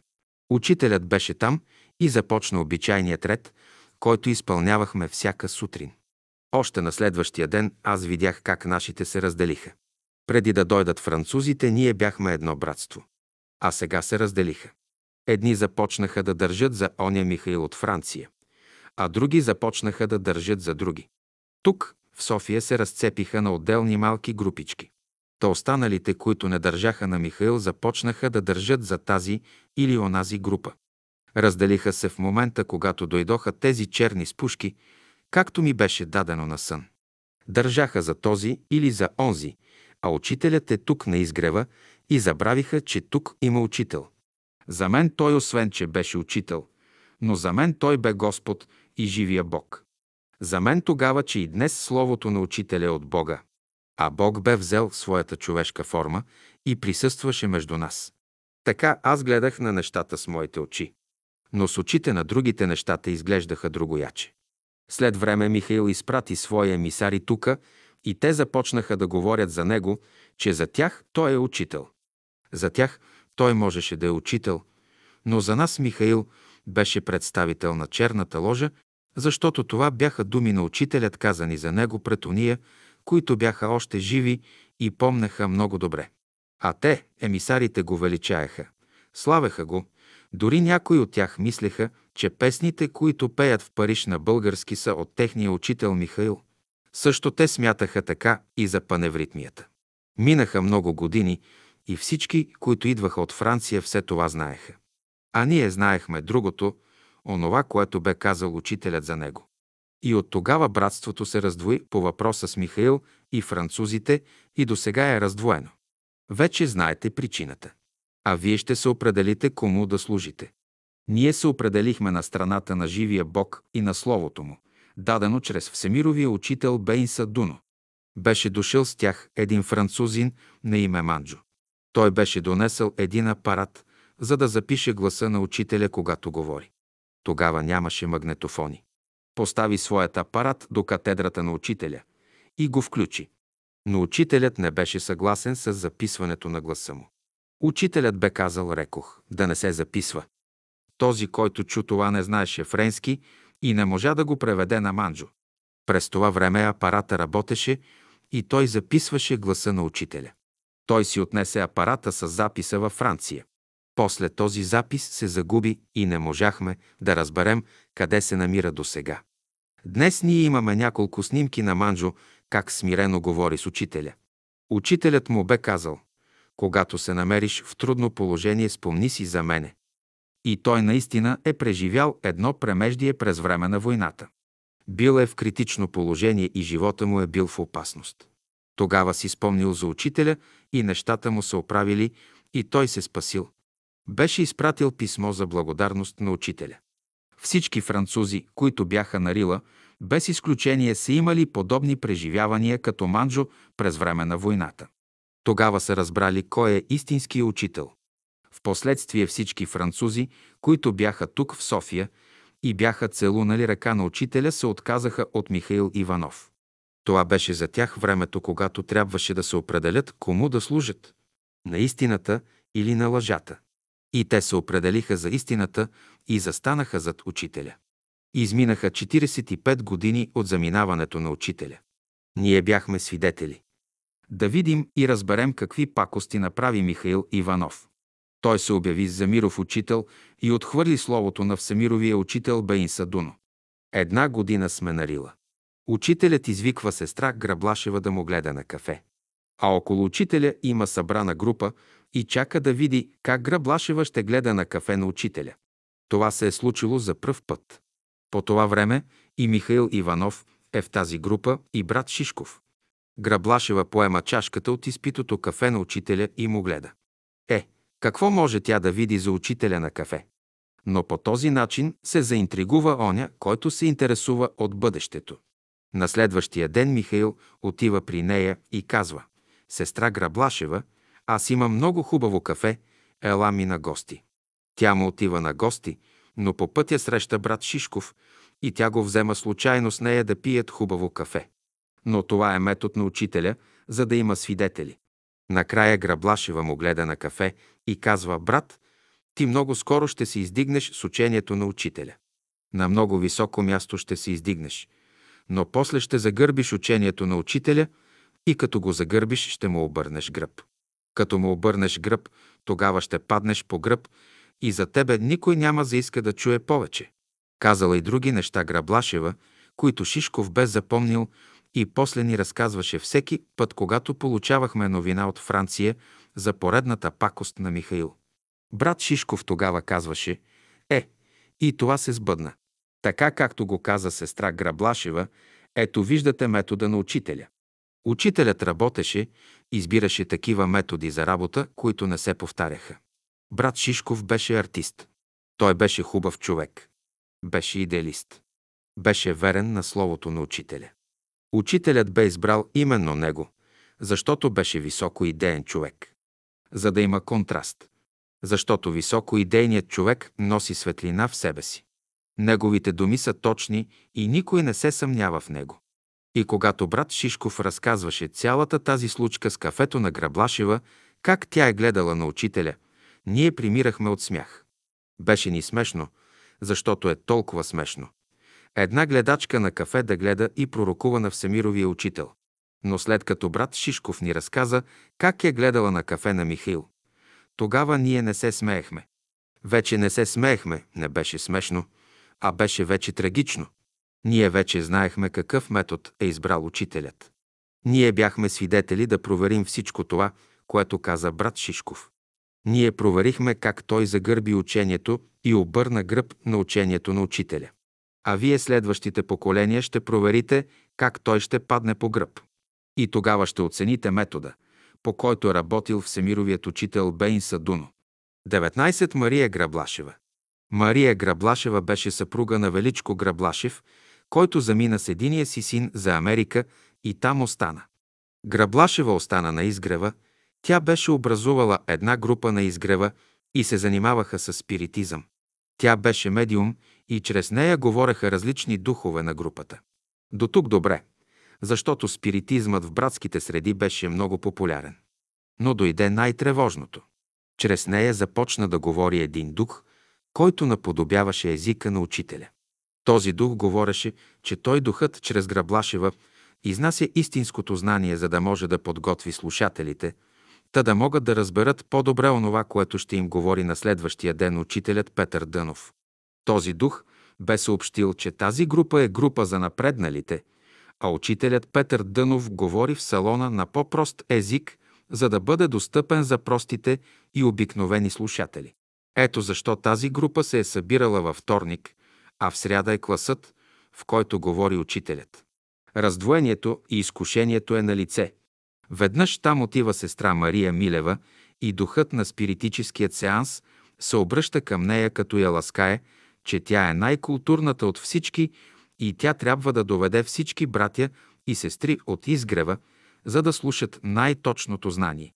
Милева послушва, тръгва по изгрева и за кратко време успява да убеди много хора и те се приобщават към тази група. По този начин салонът се изпразва и учителят говори само пред стенографите. Учителят ги изчаква да си направят опита и накрая извиква Милева в неговата стая. Обръща се към нея, вдига заканително пръст и казва «Понеже ти си най-културната от всички, давам ти кратък срок от три дни да ми върнеш всички ученици, които заведе там при Граблашева, така че салонът се изпразни и аз няма на кого да говоря». Милева се стресва и запитва, не е ли той, който говори чрез Граблашева.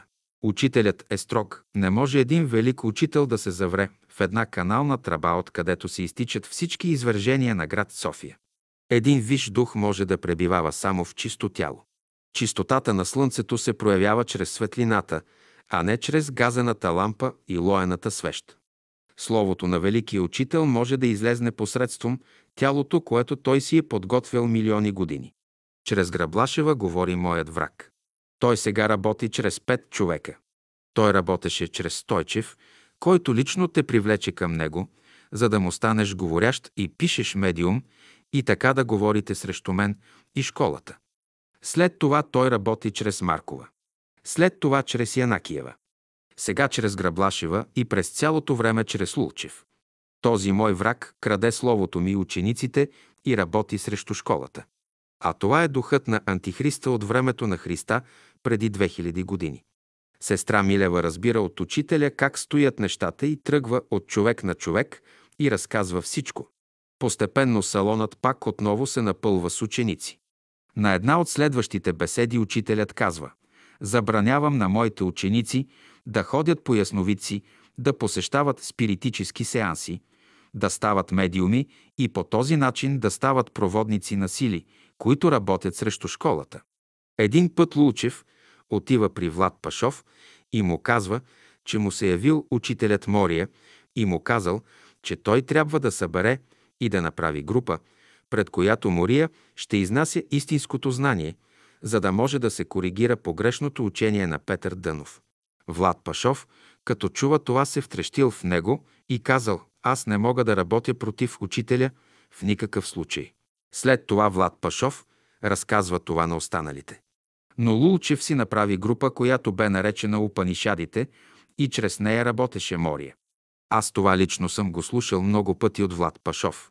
Но лично веднъж чух, когато учителят каза аз вече цели 10 години се боря против тия духове, които са служебни духове, които са духове на черната ложа. Целта им е да разбият школата отвътре. Но Бог поругаем не бива и те ще разберат какво значи израза, че Бог е всепоеждаещ. Съдбата на Лулчев е всеизвестна. Той бе убит от комунистите. Съдбата на Стойчев е също много поучителна. Той стана предприемач, започна да сече гори и дърветата ги изгаряше и увъгляваше, за да ги подготви за дървени въглища. Тогава това бе един начин за припечелване на пари и тогава дървените въглища се използваха за отопление чрез мангали за скари за правене на кебабчета и за печене на различни неща на скара. Той изнасяше в Турция, но след кратко време той заболя от рак и почина. И което е най-важното, учителят го предупреди да не сече дървета и да не ги увъглява, защото никой не е прокопсал от този занаят. Така че накрая всичко се намести към един финал. Граблашева накрая често я обсебваха духовете и правеше сума бели на учителя. Това не подмина нито Янакиева, нито Маркова. Накрая окултният закон се завъртя. Окултните сили се задвижиха и потърсиха начин да възстановят нарушеното равновесие. Съдбата на всички, които споменах, бе всеизвестна на нашето поколение. Ние се убедихме в думите на учителя, че Бог поругаем не бива. 20. Олга Славчева Олга Славчева бе родена в Цариброд. След Първата световна война това българско население остана към Сърбия. Сръбската пропаганда бе взела яростен курс към българската книжнина в този край. Учеше се и се пишеше на сръбски. А българската книга не можеше да прехвъркне през границата, която строго се охраняваше. Една година Олга решава да посети майка си, която е в Цариброд. Споделя с учителя. Стягай раницата, ще минаваш границата. Напълни я с беседи. Олга с пълната раница преминава през митницата, без митничаря да я провери. Като я видели с раница, направо я изгонили, да не им се мотае пред очите.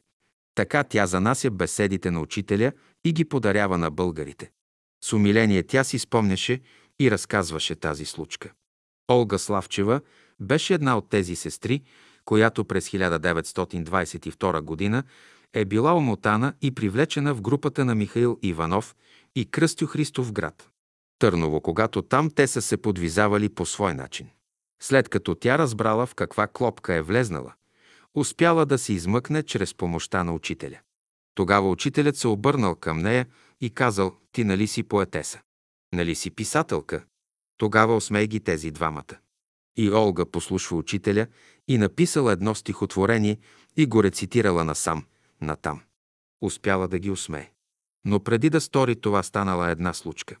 Отишла в бараката си и седнала да напише и да осмее тези двама обявили се за светци чрез своята дарба да пише поезия.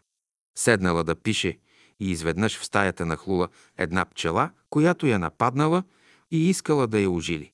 Взела един пешкир и започнала да се брани от атакуващата я пчела. Борила се около 10 минути, докато успяла да изгони пчелата от бараката. Та духовете на черната ложа не били съгласни с онова, което тя трябвало да напише. Накрая се освободила от пчелата и написала онова, което трябвало да напише. Започнала да чете написаното пред братята и сестрите. На всички им харесало и се превивали от смях. Но на следващия ден се явил Михаил Иванов и е произнесъл срещу нея някакви думи. След няколко часа тя легнала на леглото си напълно парализирана, не може да говори и не може да се движи. Съобщили на учителя и той отишъл при нея и казал на сестрите да застанат до нея и да четат 91-и псалм. След няколко часа и повтаряне десетки пъти на този псалм, постепенно Олга се раздвижила и накрая проговорила.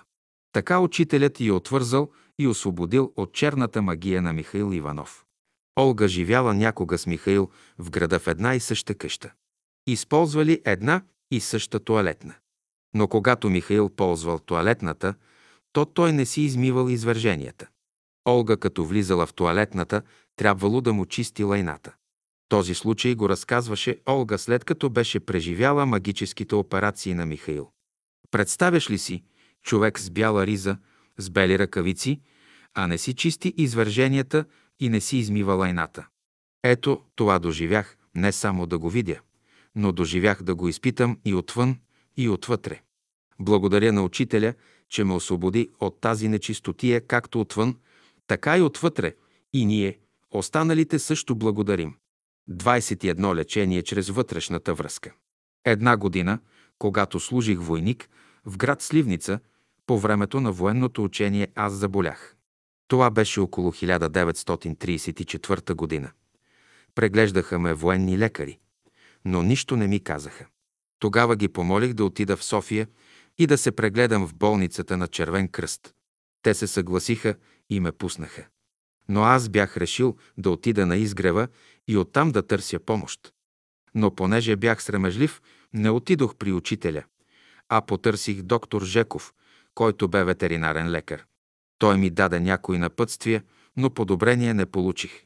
Напротив, болката ми се усилваше от лявата страна, както и от дясната, като видях, че няма кой да ме излекува. Една сутрин ставам и казвам на себе си, «Учителю, ще дойда при теб. Само ти можеш да ме излекуваш». Аз се помолих, направих вътрешна връзка с учителя, облякох се криво-ляво и се приготвих да излизам от стаята. Хващам се с лявата ръка за дръжката на вратата и от мен излезе нещо като вихър и каза фу и излезна през прозореца. Видях го как направи следи във въздуха. Някакво черно същество бе ме сграбчило и ме мъчеше толкова време. Понеже бях направил мислена връзка с учителя, то помощта дойде от него. Значи учителят ме излекува и от тогава не съм почувствал същите болки близо 60 години. На следващия ден на беседа учителят каза, вие, като ви заболи нещо, отивате при лекар. Обаче, когато Бог лекува, той ще ви излекува завинаги. Учителят спря за момент и ме погледна. Разбрах, че това се отнася за мен и че помощта от вчерашния ден бе дошла именно от учителя по онази мисловна връзка, която бях създал между себе си и него. Но това стана много трудно и чрез непрекъснатата молитва. Връзката между ученик и учител се създава много трудно и още по-трудно тя се съхранява. Аз имах тази опитност и никой не може да докаже, че това не е така. За това ви я разказвам, а вие ще си я проверите дали тя е вярна, ако използвате същият метод. Вътрешната връзка между ученик и учител предхожда всичко. 22 бялата панделка. Учителят си замина на 27 декември 1944 година. Тялото му го положиха на одара за поклонение. Започна поклонение пред него. Музикантите свириха неговите песни. Когато сложили тялото на учителя на леглото, някой бе сложил една панделка на краката на учителя и е завързал краката. Завързал му краката в областта на глезените, така че стъпалата му да не отиват страни. Това е един стар обичай да се връзват краката. Това е едно символично връзване, което носи и стари правила от времето на тракийските вярвания. Това означава, че човек връзва за миналия, за да може като замине в невидимия свят да му служи отново и да не избяга. Така на времето на конете българите са слагали букаи. Това са едни хълки, които се втикват една в друга и се връзват за първите крака на коня. Той може да пристъпва с малки крачки, но не може да бяга надалеч. Подобна символика има и във връзване с панделка нозете на умрелия. Ние те пускаме да си заминеш, но когато ни потребваше, ще те потърсим и ще ти снемем букаите, за да ни теглиш каруцата. А ние с тази каруца трябва да си вършим нашата работа. Приятелите по това време са смутени, едни плачат, други реват, трети зяпат, четвърти свирят, но никой не се сеща за тази панделка.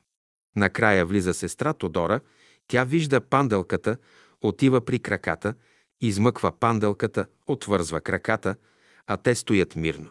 Обръща се към останалите и ги пита, «А бре, вие с ума ли сте, та да връзвате краката на учителя? Вие него ли вързахте с тази панделка или себе си вързахте? Бог е дух и тия, които му се кланят в дух и истина да му се кланят. А глава на Твоето слово е истината. Тодора изрича това и прибира панделката. Минаха години. Братските работи не вървяха както трябва. Полека-лека започна да се руши онова, което учителят ни остави. Накрая загубихме изгрева и той бе разрушен. Веднъж съм при сестра Тодора и брат Ангел, които в последните години се грижаха за мястото на учителя там, където бе положено тялото му. Гледам, тя държи една бяла панделка. Питам я какво е това. А тя казва, това е същата панделка, с която на времето някой бе завързал краката на учителя. Та вместо краката на учителя, с тая панделка завързаха цялото братство и сега всички сме вързани и отвътре, и отвънка. И тя ми посочи с ръка наоколо за постелия изгрев. А аз трябваше да науча този случай. А на вас ви го предавам, за да знаете от какви дребни неща зависи живота на ученика и живота на школата, защото великият учител работеше чрез малките величини, за да може чрез тях да приложи Словото си, посредством живота на учениците. А какво успяхме и какво не успяхме, това е тема на друг разговор. 23 на лагер на Рила. Да се изнесе цялото братство на Рила не бе лесна работа. Участваха много хора в организирането и всеки си знаеше мястото. Камионите ни изсипваха в зависимост от времето или на гюлечица, или при хижа вада.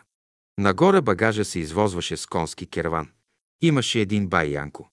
Той беше много сериозен човек и с голяма любов изпълняваше всичко. Той и неговите синове бяха честни хора.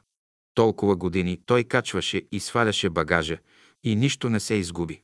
Това бяха каракачани и бяха скотоваци. Те си говореха на техен език, който ние не разбирахме. Една година, изглежда, те имаха някакъв празник и жените им се бяха облекли в техните народни носии.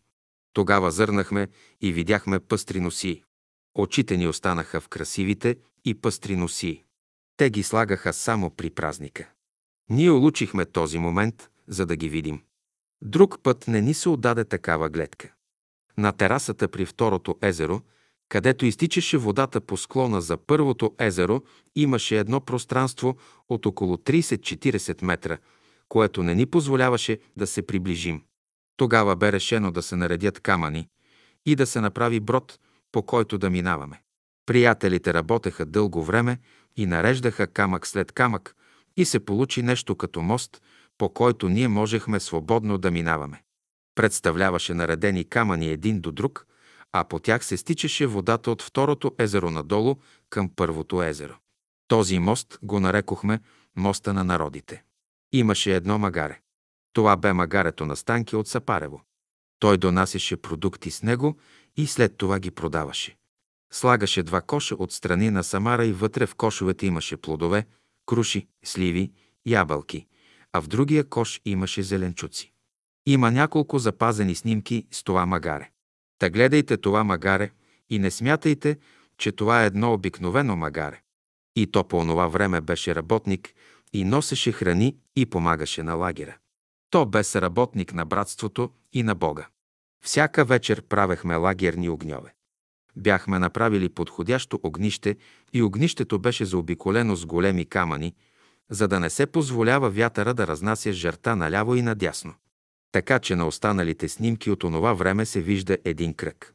Това е кръгът на огнището. А казаните бяха в кухнята и там в тях се готвеше храната. После дежурните ги сваляха и ги донасяха до онези каменни скамейки, които бяхме направили във вид на спирала. Често с учителя играехме паневритмия на Третото езеро, на Бъбрека или на езерото на чистотата. Няколко пъти учителят даде едно упражнение, като всички нагазихме до колене в водите на езерото и плискахме с ръце водата навътре към езерото. Учителят даваше съответни формули, които ние ги произнасяхме общо на глас. Има такива снимки и вие ще ги разгледате и проучите. Когато някоя група тръгваше да си отива, тогава я изпращахме на плачи камък. Това беше един голям камък, който се намираше на ръба, откъдето започваше да слиза пътеката надолу. Там се пееха песни и се разделяхме със сълзи. Учителят често присъстваше, пееше с нас и изпровождаше групите. 24 надписът на скалата при извора ръцете, които дават. Историята за откриването на извора при второто езеро може да научите от разказа на Олга Славчева и на Елена Андреева. Според тях извор е открит на 15 август, ден четвъртък, 1929 година. На следващата година по идея на учителя е издълбан надпис на скалата. Този надпис е запазен и до днес. Няма човек, който да е бил при извора и да не е научил на изуст този надпис. А той гласи Братя и сестри, майки и бащи, приятели и странници, учители и ученици, слуги и господари и вие, служители на живота, отворете сърцата си за доброто и бъдете като този извор. Под този текст има друг текст, който не може да се прочете. Аз заварих онези, които бяха издълбали този надпис по скица, дадена им лично от учителя. Това са цифри издълбани по специален начин и са символи, които отговарят на кабалата. Това е датата на изписването на този надпис. Тук е обозначена годината, месеца, деня и часа на издълбаването на този надпис. Цифрите така са разположени, че на пръв поглед е невъзможно да се разчитат. След като ми дадоха истинската дата, тогава аз много подробно разгледах този надпис и видях, че той точно съвпада. Ето днес, 45 години от заминаването на учителя, никой не може да разчете този надпис, освен мене. Дойде един брат, показа ми снимката с надписа и аз му го разчетох. Той обеща да провери дали това е вярно. Провери от една описана екскурзия на Олга Славчева. Според нея надписът е издълбан на същата дата, която аз също зная. Този приятел ги провери и видя, че те съвпадат. А сега ще ви кажа и разчета надписа. Първите четири знака означават годината, а тя е 1930 година. Следващите четири знака означават деня и месеца, а това е 25 юли. Последните два знака означават часа, а това е 12 часа. И така надписа означава 12 часа 1930 година, 25 юли. До изчукания текст са издялани фигури, които са също чертежи, дадени от учителя. Тяхното разчитане може да стане само чрез знанието на учителя, дадено в неговото слово. Спомням си, че в една от беседите той разказва за тези символи. Бележка на редактора. Драган Петков бе онзи от съвременниците на школата на учителя, който само той знаеше тази дата. При едно посещение при Борис Николов той му я каза, на което и аз бях свидетел.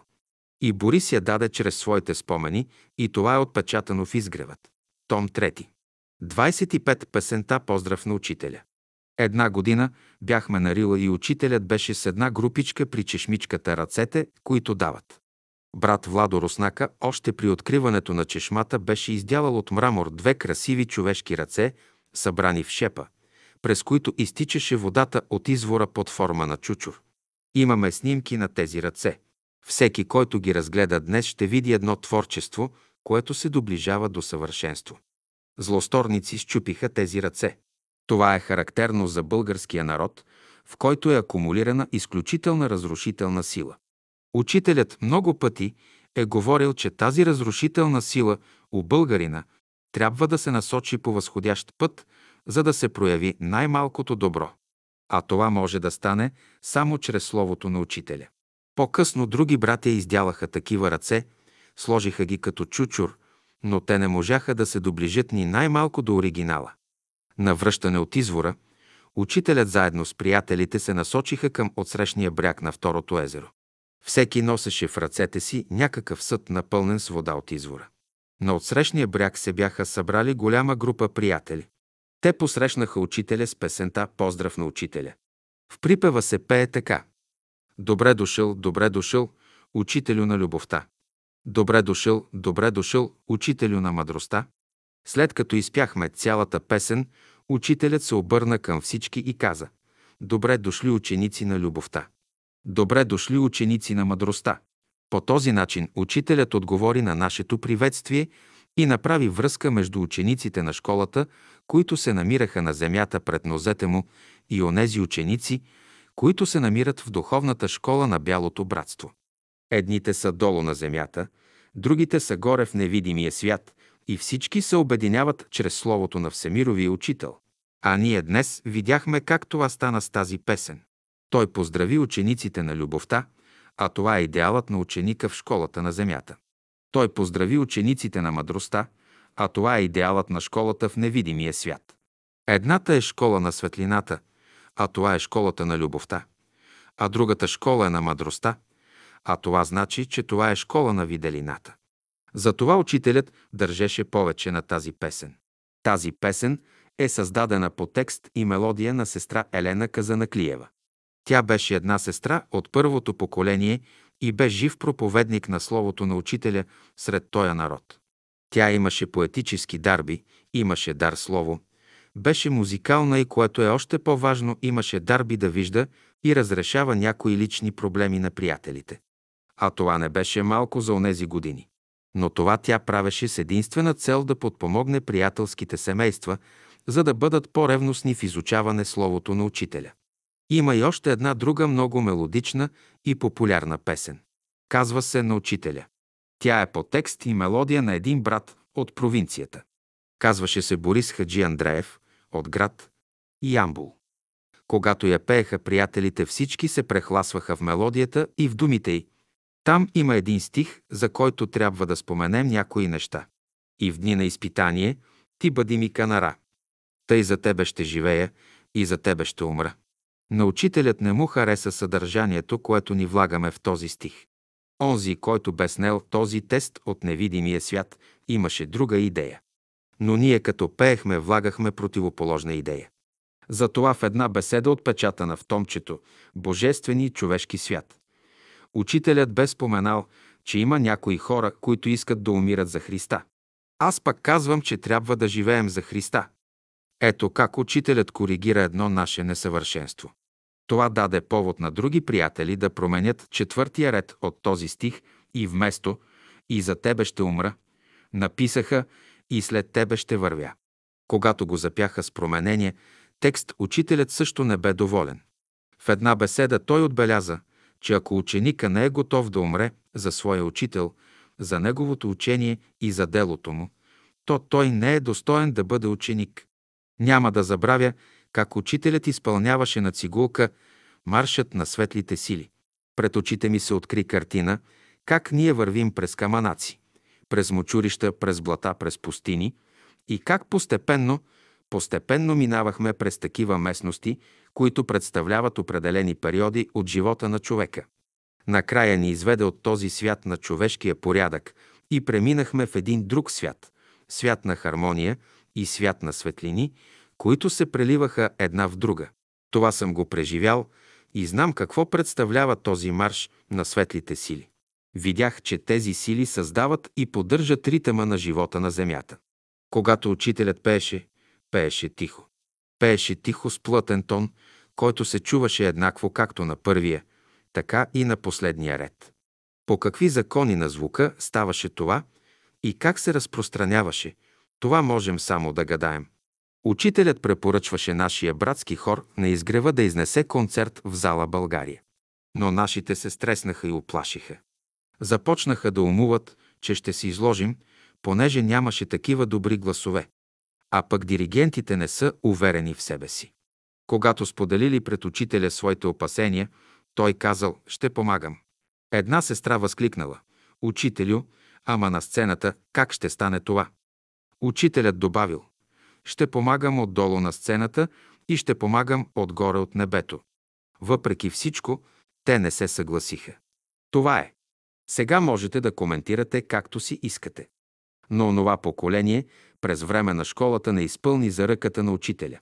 После всички се чудеха, защо музикантите нямат условия да работят и да се изявяват на музикалната сцена. Те сами си отрязаха условията. Никой не им е крив. Един пример. След заминаването на учителя, първия концерт, който трябваше да се изнесе на изгрева, беше на денят на пролета. 22 март. Диригент на хора беше Митко Грива. Когато започна хорът да пее песните, като че те не пееха, а пееше някой друг чрез тях. Без да искаме и ние запяхме в салона същите песни. Получи се нещо невероятно. Един небивал възторг и едно вътрешно извисяване, което ни препрати във времето на учителя, когато подобни състояния на духа имахме само при неговото присъствие. Тогава разбрахме какво е искал да каже учителят. Ще помагам отдолу. Ще помагам отгоре. Ние се уверихме какво означават неговите думи. Разбрахме, че други същества пееха чрез нас, защото бяха влезнали в нас и се реализираха чрез нас. Излезе много хубав концерт. Сполучлив концерт. А сега, 45 години след заминаването на учителя, музикантите се мотаят и умуват. А други, които могат да пеят, се страхуват. Накрая един брат, като чу моята опитност, даде дума да изведе музикантите и да направят за пръв път концерт в зала България. Направиха го концерта, само че в малката камерна зала България, която събира 300 човека. Напълнихме залата и концерта излезе сполучлив. Той бе направен на 15 юни 1991 г. във връзка с чествуването на 120 годишнината от рождението на Георги Куртев от Айтос. Същият брат много искаше да изведе музикантите на голямата концертна сцена на зала България. Ако вместо него друг го направи и ако ние не сме живи, то ние непременно ще дойдем отгоре, за да помагаме. Първо учителят ще дойде и ще помага и отдолу и отгоре. Та сега живите, които сме още на земята, очакваме този концерт.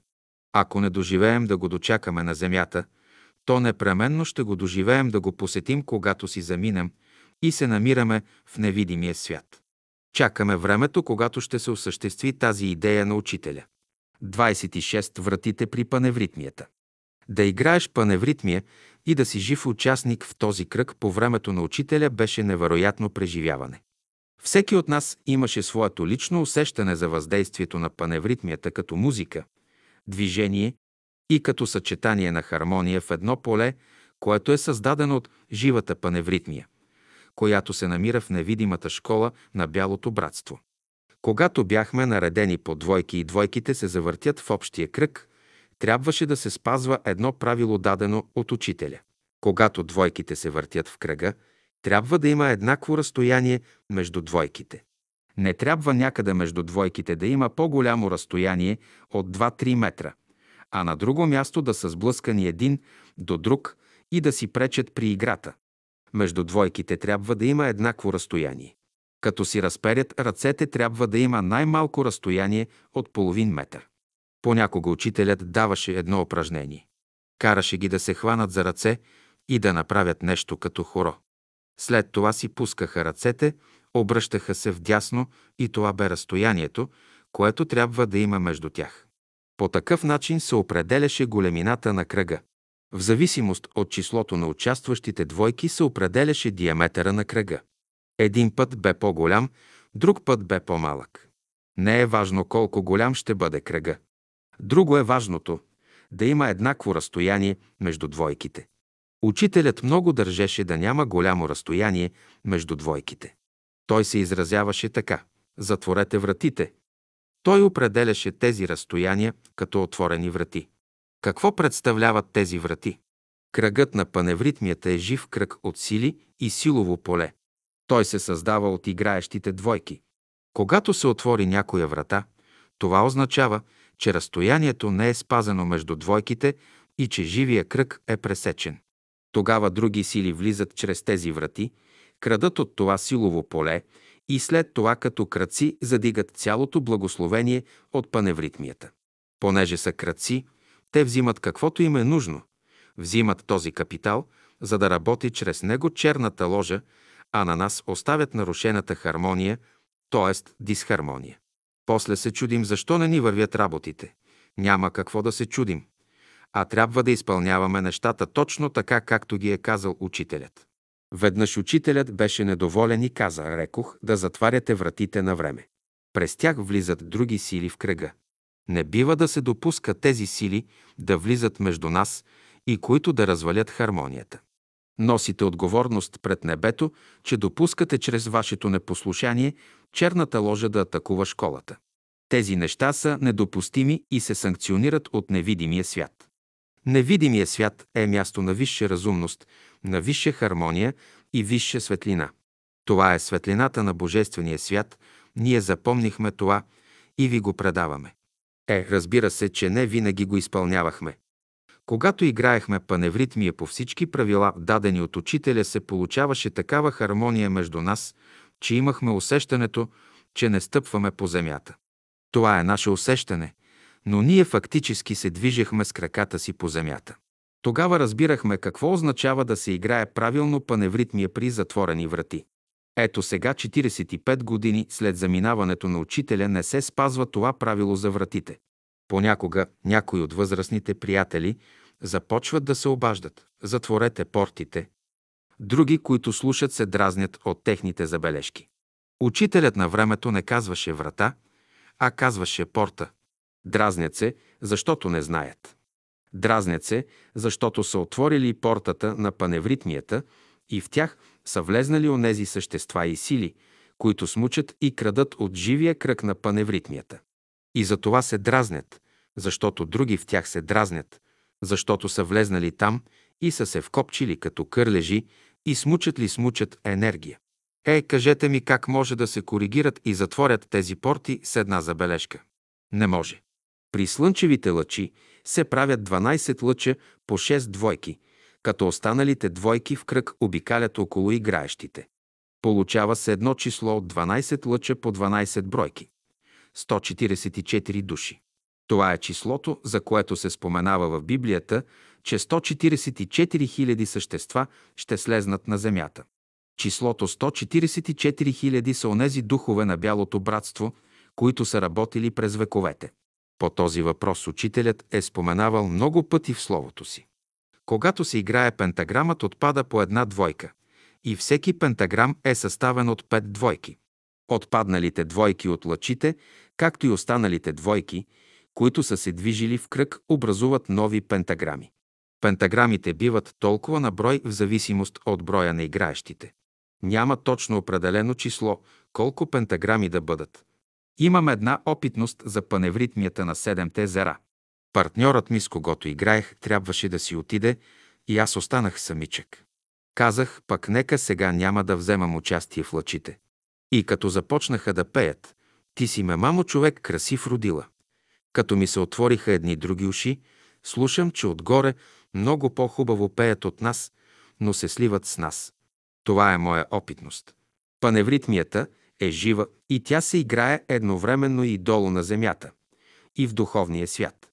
По време на паневритмията започвахме да играем в по-малък кръг, като пазехме да няма врати и порти между нас, т.е. да има еднакво разстояние помежду ни. После учителят даваше задача да се увеличава диаметъра на кръга постепенно.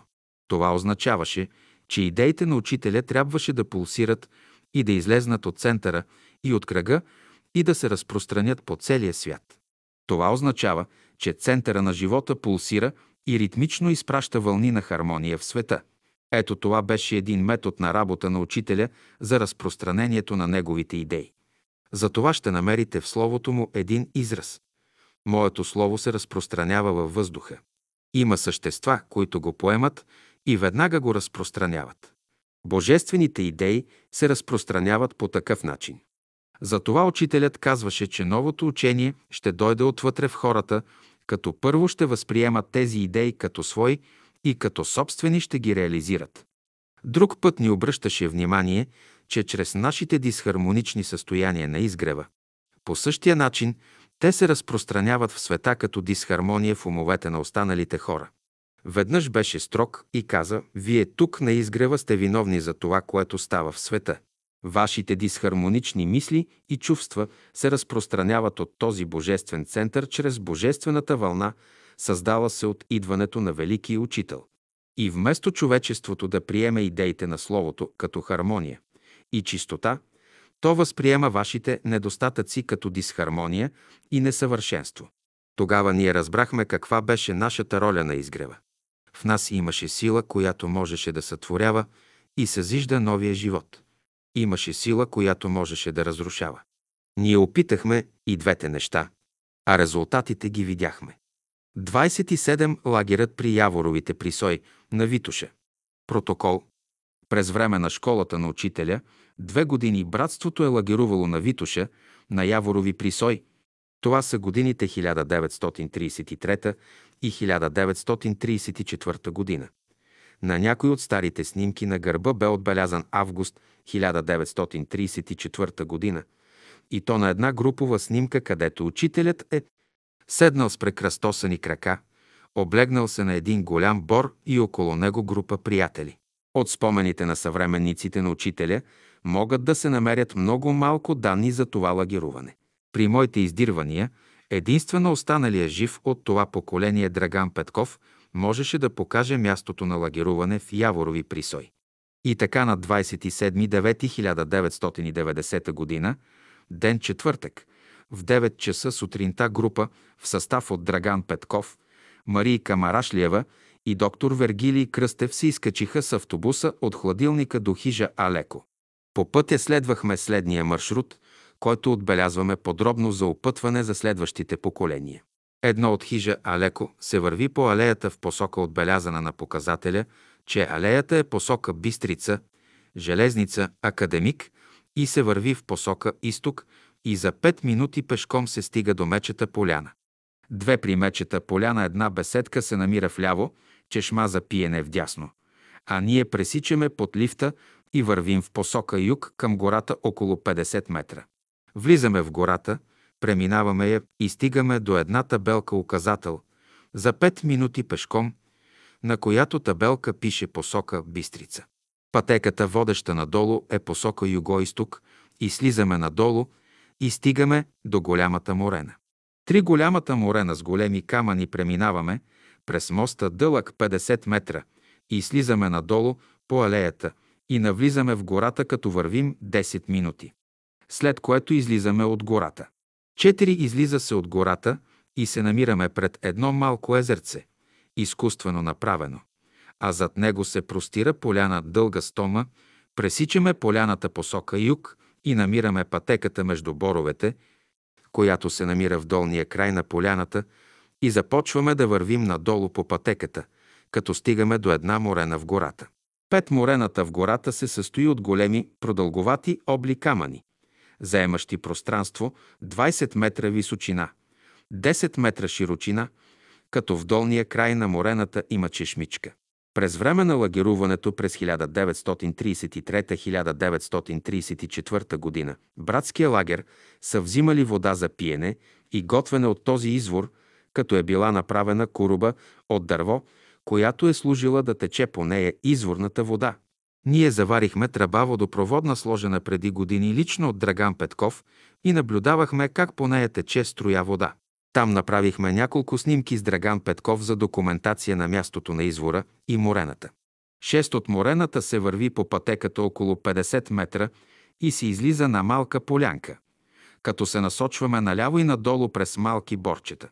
В горната част на същата малка поляна има очертана по-голяма пътека алея, но нея няма да хващаме, а се поема малката пътечка вляво и надолу. Седем след около 20 метра пешком минаваме до един голям бор. 8 след още 20 метра на пътеката има един правоъгълен камък 50 на 30 см, който се явява ориентир, а вляво зад един бор има един голям камък 1 на 1 метра, намиращ се на 5 метра от пътеката. 9 слиза се надолу по пътеката между по-малките борове. 10 излиза се на площадка, където отдясно има много камъни едно на 1 метра, а отляво също камъни едно на 1 метра и се върви между големи борове надолу. 11 върви се надолу между камъни 30 метра, като отдясно са разположени камъни, а отляво един-два камъка. 12 пътеката слиза надолу, вече оформена между боровете, широка 2 метра между големи борове около 50-60 метра. 13 пътеката се разширява 3 метра, а отдясно се намират камъни 50 на 50 см. 14 слиза се на полянката обрасла с борове, на която през 1933-1934 година е бил лагера на братството с учителя в местността Яворови Присой. Поляна. Лагер през 1933-1934 година. Яворови Присой. Едно пътеката излиза на поляната, която е с размер 30 на 40 метра. Две от пътеката направо се вижда камък скала на 50 метра. Три вдясно се вижда на 50 метра също голям камък, а от него се вижда друг камък скала също на 50 метра разстояние. Четири от дясно полянката продължава в по-редки борове, където са били палатките. Пет вдясно на полянката се намират три бора и камък пред тях, а вляво на полянката се намират два камъка отдалечени 10 метра един от друг. В отсрещната част на полянката бе намерено огнището, направено от няколко камъка обгорени от огъня, на което огнище е била братската кухня. Тук, на това огнище се дава песента «Запали се огъня». Бяха документирани в присъствието на Драган Петков и заснети горепосочените обекти на поляната. Според Драган Петков, когато учителят се придвижвал до изворчето в морената, учителят е произнасял формули според разказа на Пеню Ганев. Долу подписани от групата. Едно. Драган Петков. 2. Марийка Марашлиева. 3. Доктор Вергилий Кръстев. 27.9.1990 г. Град. София. Четвъртък. 8.30 до 16 часа и половина. Бояна Танасов Златарев. 14.11.1908. 22.5.1986 година. Едно как строяхме изгрева. Роден съм в град. Русе на 14 ноември. Стар стил 27 ноември 1908 година, около 7 часа сутринта. Родителите ми бяха от Свищов. Баща ми си намерил работа в Русе и там сме се родили. Бяхме четири деца. Три сестри и един брат. Аз съм средния поред. Родът на баща ми е от град. Свищов, както и на майка ми. Там са се оженили, а ние децата се родихме в град. Русе. След 1912 година семейството ни идва в София. Детството ни премина в града. Бях на 14-15 години, когато с баща ми ходахме по разни сказки, които се изнасяха от различни общества. А тогава такива се бяха намножили много. Ние живеехме на улица Шар планина, която е близко до улица Опалченска, 66. Баща ми чул за Петър Дънов и беше ходил няколко пъти сам да го слуша на улица Опалченска, 66. Един път баща ми ме доведе в дома на Гумнерови и аз за пръв път чух и видях там учителя. С годините аз растях и пораснах и започнах да посещавам редовно беседите на учителя. Случи се така, че баща ми спря да ходи да слуша учителя, а аз продължих на негово място и така изкарах цялата школа при учителя. След като братството се премести на улица Оборище 14, аз продължавах да ходя там най-редовно. Когато се откри младежкият окултен клас, аз бях в него още от самото начало. По-рано живеехме в Красно село и тогава ставах много рано в 3 часа през нощта и тръгвах за изгрева пешком. А това не бяха малки разстояния и не беше лесно да се будиш сутрин в 3 часа през нощта. На изгрева се направиха една-две бараки. Там бяха Никола Нанков, Димитър Стоянов, Николай Дойнов и Борис Николов. Аз тогава бях малък, но Борис ми намери работа и ме викна да облицоваме бараките отвътре.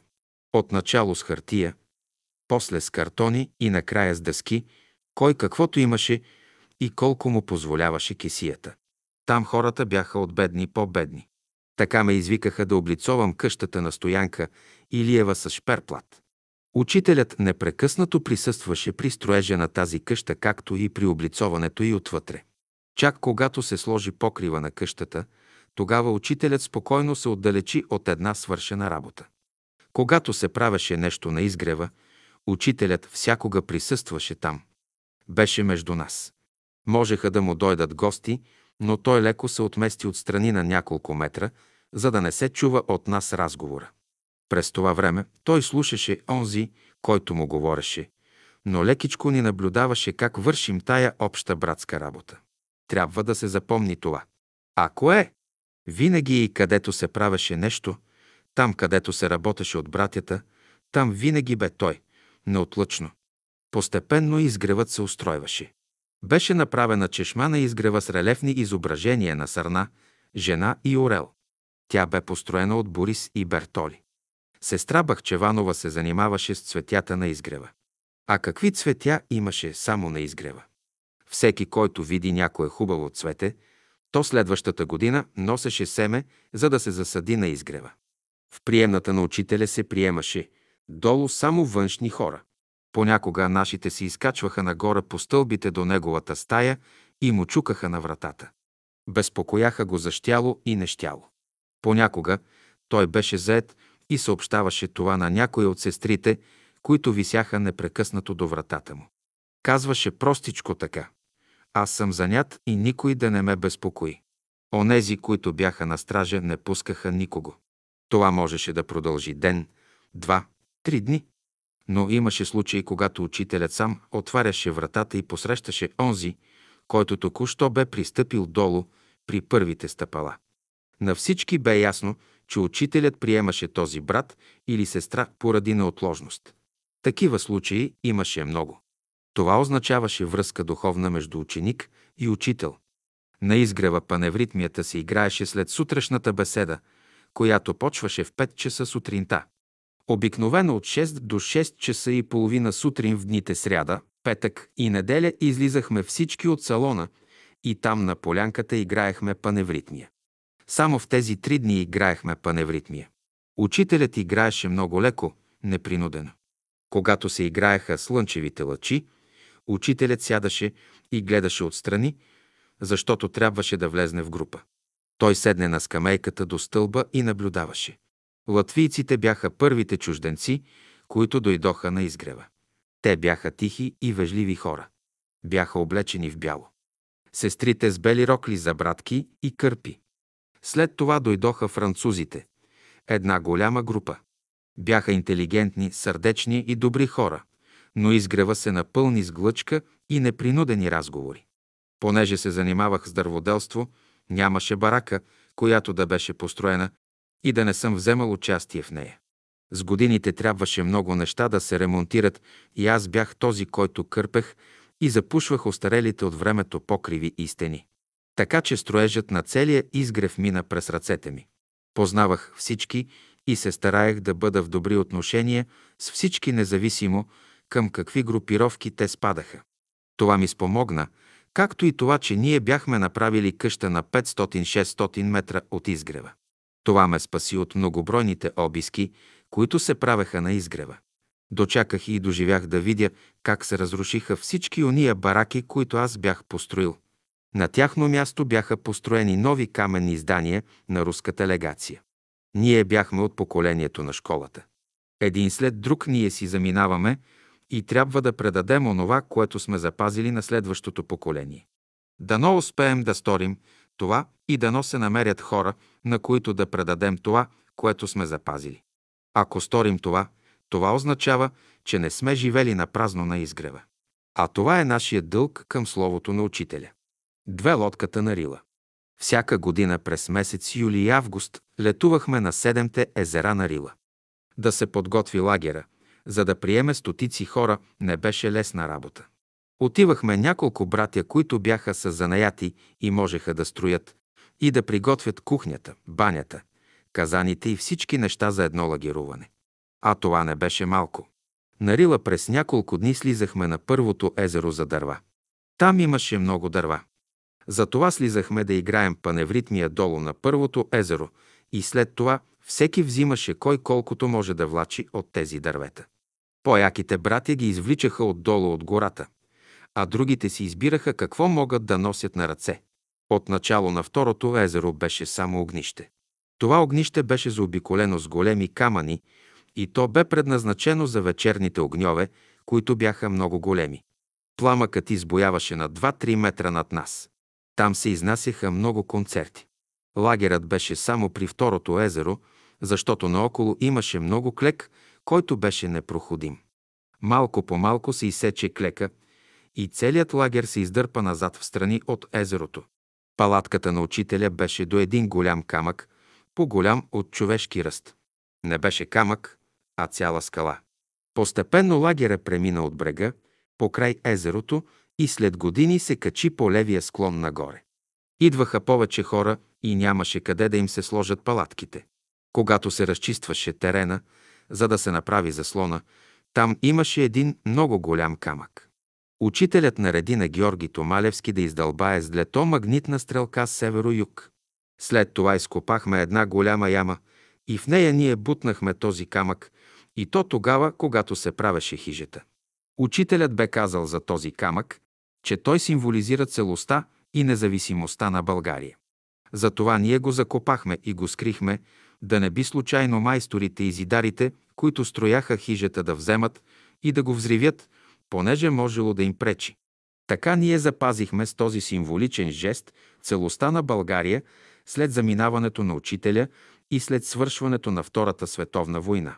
А първите години лагера е бил вдясно от езерото на една от терасите. Защо ли? Защото е имало много клекове и местността е била непроходима. Чак когато ги изсякохме и изгорихме на огньове за казаните и за огрев, то чак тогава се освободи място за палатки около езерото. С Крум Важаров решихме да направим една лодка и то плоскодъна, за да можем да се обслужваме за вода. Трябваше да носим вода с кобилици и кофи от извора. Има такива днес запазени снимки. После се опитахме да направим сал като първите корабокрушенци и с него да носим вода. Но веднъж сала се обърна и ние всички полетяхме във водата. Затова се отказахме от сала и продължихме да носим вода на ръце. Но в София Крум ми даде чертежи за лодка и аз цяла зима я правих. Лодката бе направена от две самостоятелни половини, които бяха закарани с камион и оттам бяха изнесени на ръце от младежите до второто езеро. А как се качи лодката? Бяха оформени две групи от братя от по 6 до 8 човека. Всяка група носеше едната половина от лодката, носеше се на рамене и на ръце. Имаше и трета група братя, които бяха като резерва. Те се включваха там, където някой закъсваше. Така по този начин и я изнесохме от Сапарева баня до второто езеро. Да не смятате, че беше лесно. Направете опит и преминете този преход само с една раница и вие ще видите колко е трудно това разстояние да се преодолее. Горе, на второто езеро, аз свързах двете половини на лодката с болтове по средата и по този начин стана една лодка за чудо и приказ. Учителят много се зарадва на тази лодка.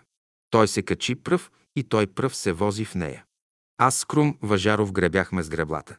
Имаме много запазени снимки от онова време и вие ще видите как в моята лодка се возеше учителят и как с нея возехме вода от извора до кухнята.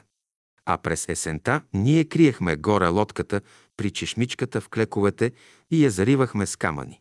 Две години не я намери никой. Но на третата година я откриха рибарите. Те бяха я виждали през лятото. Знаеха още, че ние не сме я свалили, а че някъде е скрита. Търсиха я и накрая я намериха. С нея започнаха да ловят риба в езерото. Това разбрахме, когато първата група отиде, за да устройва лагера. Тогава разбрахме, че няма смисъл да я крием. Оставихме я горе. Но есента тя биваше потопявана във водата и така изкарваше зимата. А през юни ние я изваждахме отново от водата. Така тя се запазваше по-добре. Влезне ли във водата, покрита ли е с вода, тя не гние, защото няма въздух. Така 10-15 години я имахме лодката горе и тя се съхраняваше без пазач. Дойде време и тя бе разчупена от овчарите и туристите. Но тя изпълни своята задача по времето на учителя, защото тя ни помогна да пренасяме вода за лагера. Изворът, от който взимахме вода, бе построен по идея на учителя. Бяха изработени от камък човешки ръце, през които като чучур трябваше да минава изворната вода. Имаше братя, които се занимаваха с каменоделство. Това бяха Борис Николов, Светлозар Илийчев, Владо Руснака. Бяха издялани няколко пъти тези ръце, защото се чупеха от туристите. И сега имаме готови ръце като чучур, но не ги слагаме.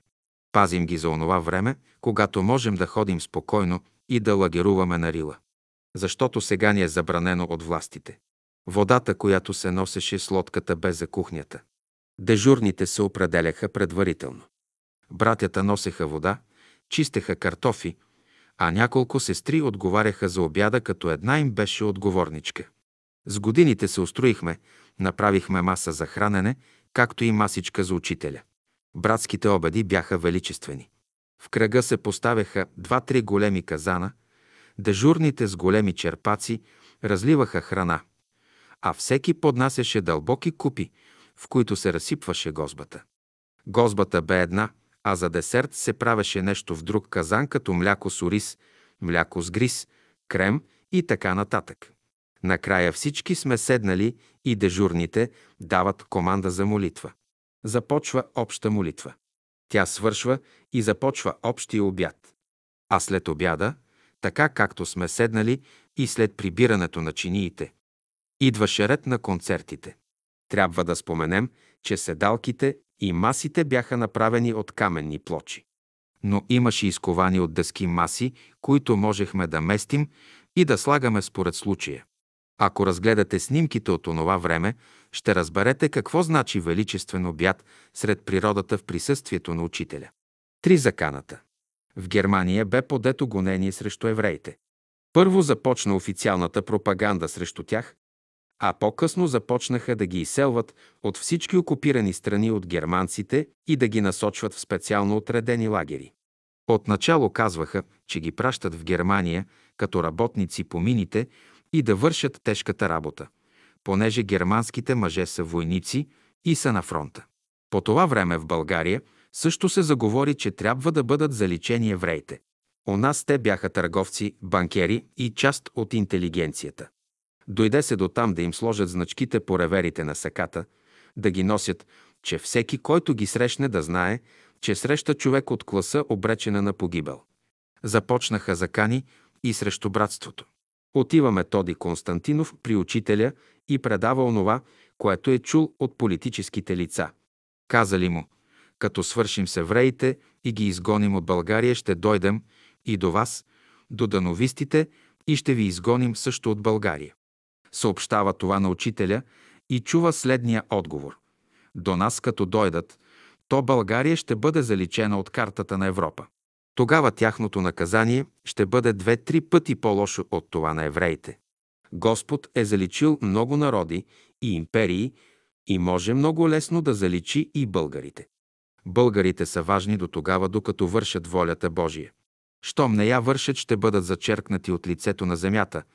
Ние доживяхме да видим как Германия бе победена във войната и как 40 години е разделена на две, окупирана от руснаци, а другата част от западните съюзници.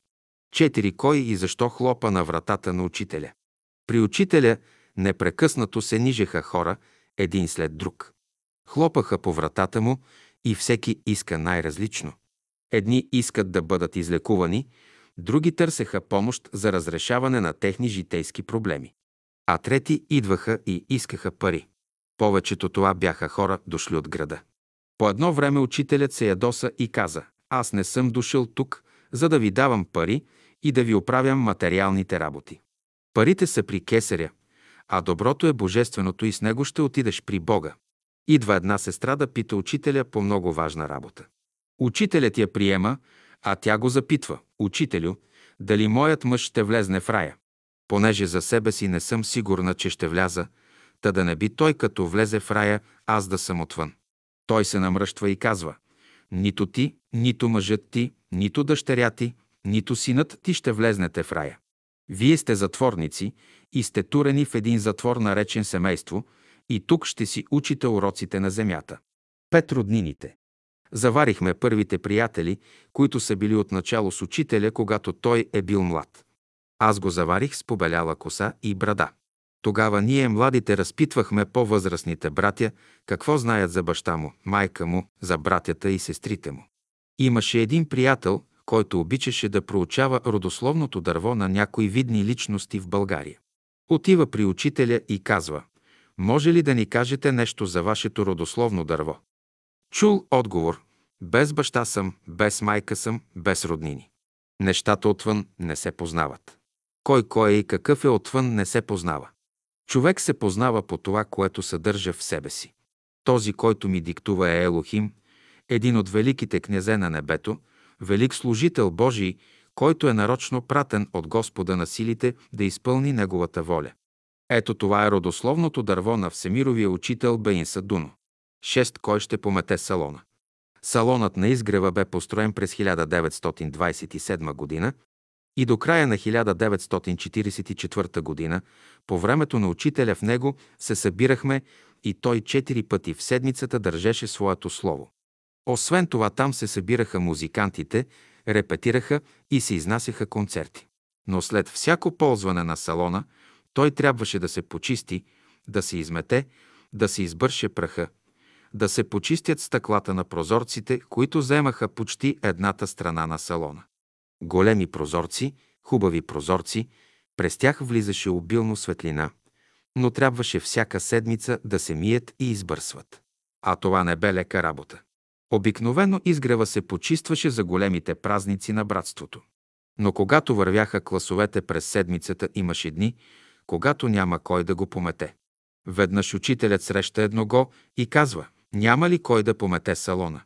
Години наред наблюдавам колко кал се внася в салона.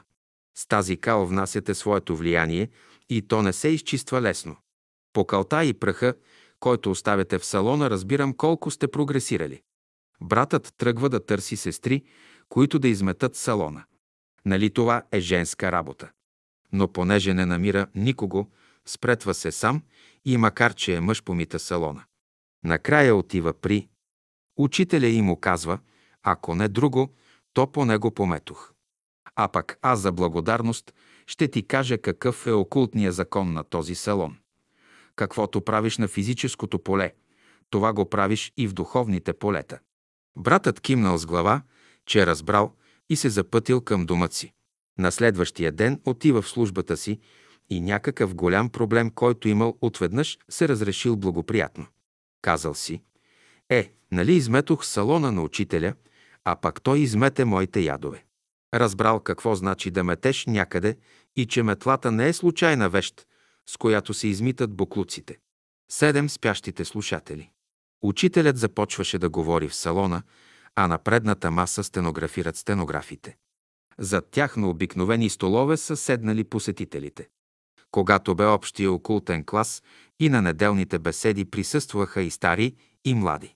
Понякога старите заспиваха и отначало това ни правеше впечатление, но после си спомняхме, че старите хора често дремят. За тях учителят каза, те не дремят, а сме ги пренесли в другия свят и оттам те слушат по-добре. Но по-късно видяхме, че и други в средна възраст заспиват понякога. Отново питат учителя. Неправилно сте се наредили по един неестествен начин и понеже не си хармонирате с някой и за да излезнете от това неестествено положение заспивате. По този начин отдолу не можете да слушате, но слушате отгоре. Понякога в салона обстановката не беше много ведра, понеже всеки, който идваше тук, донасяше със себе си своите проблеми и грижи. Атмосферата бе тежка, а да се разсее трябваше да се пеят дълго песните на учителя и да се правят молитви преди беседата. Учителят говореше, а виждахме, че някои млади глави бяха клюмнали и заспали. Една сестра се възмущава след това.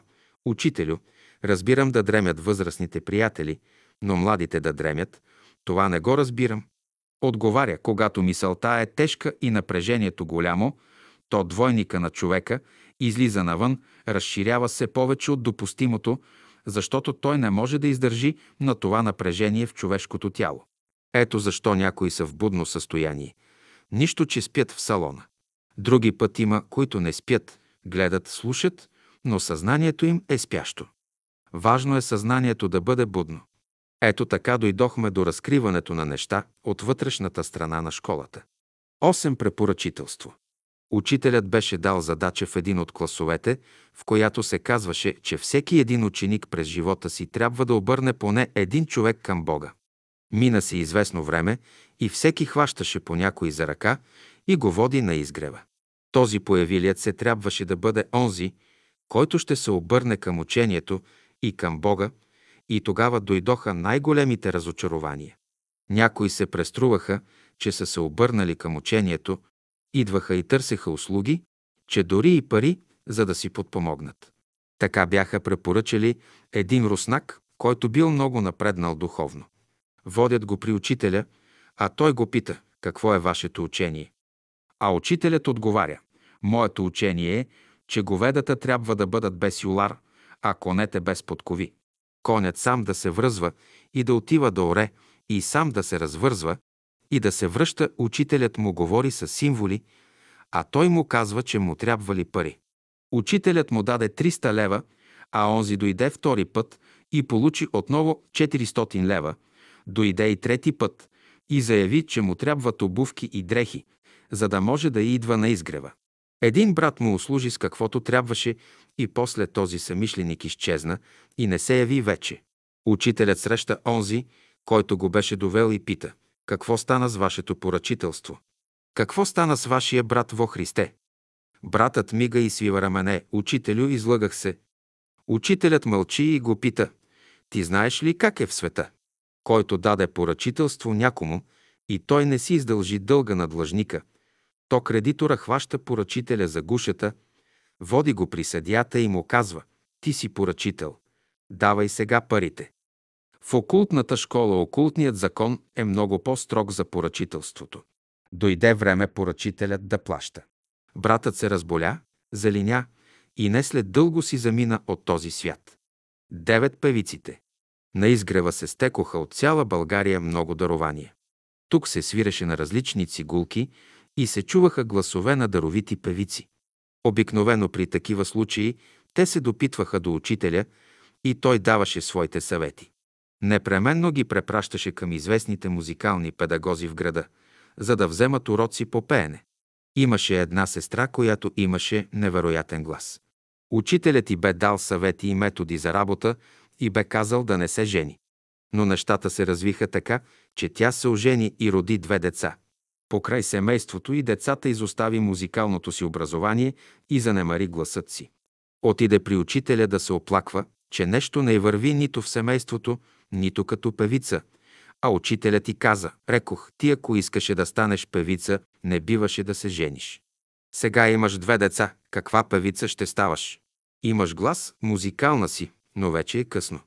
Певческото изкуство изисква всецяло отдаване. Сестрата си замина попарена от мнението на учителя. След това започна да разказва, че не била получила съдействие от приятели и от обществото на изгрева. Съобщиха това на учителя. А той им каза, сестра Дора Дойнова има невероятен глас и е рядко надарена. Каквото и казах, нищо не изпълни, защото е немърлива със себе си и здарованието си. Сега си е намерила оправдание и си казва, в този живот не постигнах нищо, защото имам карма да изплащам. Като си изплатя кармата в следващия живот, не само ще пея, ами и ще композирам. Така тя си мисли, ама не знае, че законът е друг. Каквото вържеш в този живот, в следващия ще го развържеш. Каквото насъдиш в този живот, в другия живот ще му береш плода. Какво посадиха в този си живот, не знам. Ще ги видим в другия живот. Почти всички певици на изгрева повече или по-малко не можаха да изявят своите таланти. Главно това се дължеше на непослушанието към съветите на учителя. Десет изцелени. Довеждат при учителя един човек от града и го молят да спаси жена му, че е тежко болна. Учителят се обръща към него строго и казва, рекох, иди си, жена ти ще оздравее. Ама как ще оздравее? Ще оздравее без и лачи. Иди си, тя ще оздравее, учителят е сърдит. Онзи си отива и ни разказва, че господин Дънов бил много груб с него и го изпъдил от стаята. На следващия ден жена му оздравяла и на последващия ден идва мъжът на изгрева да благодари на учителя. Господин Дънов, благодаря ти, че жена ми оздравя. Не знам как стана, но според мен е редно да ви благодаря, защото знам, че чрез вас стана. Учителят го гледа, усмихва се. Прав си, че чрез мен стана. Но не съм аз, който излекувал, но духът чрез мен изгони болестта от жена ти. Важно е, че тя оздравя и още по-важно е, че ти дойде да благодариш, защото това е почет и зачитане на духът.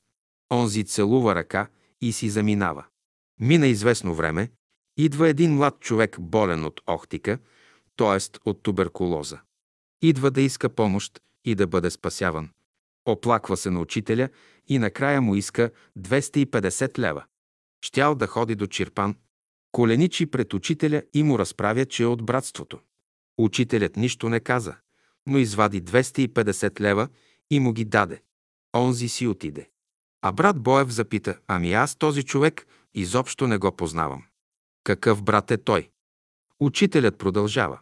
Отдалече го видях, че идва и виждам, че целият му дроб е почти разяден от болестта. Но той идва тук с лъжа и си рекох. Хайде, отивай си, за да не лъжеш повече. Той иска да се изцели, а лъже, че е от братството. А братството е една връзка, по която Божественото може да протече и да премине в него. Братството е състояние на Духът Божий, при което човешката душа идва в общение с него. Имаш ли в себе си тази връзка, ще получиш помощта. Нямаш ли я, ти се разминаваш с живота си. Ето два случая, по които може да съдите за тази вътрешна връзка. 11. Женитбата. На изгрева идваха редовно по време на вакансиите няколко учителки, които работеха по селата. Една от тях беше Наталия Чакова. Идваха тук, стояха по време на вакансиите, научаваха новините, питаха и разпитваха и запомняха всичко. Та този случай го разказа Наталия. По онова време Любомир Лулчев залиташе много по женската част. Как се случило, че едно младо момиче, което дошло на изгрева, се залепило за него и му станало любовница. След време той се наситил на нея и я изоставил. А тя премина през голяма психическа криза. Тогава учителят срещнал един млад брат, скромно момче и му казал «Ожени се за нея». Но младият момък се поколебал. Тогава учителят прибрал двете си ръце към гърдите си, погледнал го молитвено и изрекал «Моля те, ожени се за нея. Направи го заради мене». Момъкът се разделил с него – мислил няколко дена и решил да изпълни молбата на учителя. Приближил се до изстрадалото момиче и започнал да приказва с нея любезно и внимателно. Започнал да дружи с нея и накрая се оженили. Така изпълнил молбата на учителя. Постепенно тя се стабилизирала и създали семейство на изгрева. Ако беше останала на произвола, тя щеше да отиде в другата крайност и да направи какви ли небели на учителя, които ги правеха другите. Момичето се казваше Станка. 12 строгостта на закона. Нашата сестра и учителка Наталия Чакова разказваше друг случай. По това време една наша сестра се залюбва с един брат есперантист от града. Любовта преминава своята граница и те сключват брак. Дори им се ражда дете, а нейният мъж, понеже бил есперантист, често пътувал по разни конгреси на есперантистите в чужбина и после се връща. На един от последните конгреси, който е бил в чужбина, след като се завръща, той бива арестуван от полицията и е обвинен, че бил шпионин на чужда държава. Започнали да го съдят и той бил осъден на смърт. А жена му по няколко часа стояла пред вратата на учителя и се моляла да бъде приета. Накрая той я приел, тя изплакала молбата си, а учителят и казал – предателството се наказва много строго както горе, така и долу на земята. То не се прощава нито от едната ложа, нито от другата ложа. Но всяка една ложа има свои методи за наказание. Едната ги беси и разстрелва, а другата ги прекарва през страдания, като им запазва живота, за да си научат урока. Тогава тя изхлипала безотешно и накрая учителят казал «Е, и тук се работи на земята, той горе се работи. Може да работи и горе». Така и стана. Тя остана вдовица с две малки деца на ръце. Но строгостта на закона бе изпълнена. 13 кой за какво се жени. На изгрева пристигаха много млади хора, мъже и жени. Някои престояваха повече и постепенно се превръщаха в братя и сестри. Но въпреки това, че бяха станали братя и сестри, мнозина от тях преминаха през брака и отново станаха мъже и жени. Имаше един брат Пеню, който беше учител по селата. Той отиде при учителя, помолил го и поискал разрешение да се ожени. Докато другите, които се женили, изобщо не питат учителя. Пеню има послушание и пита.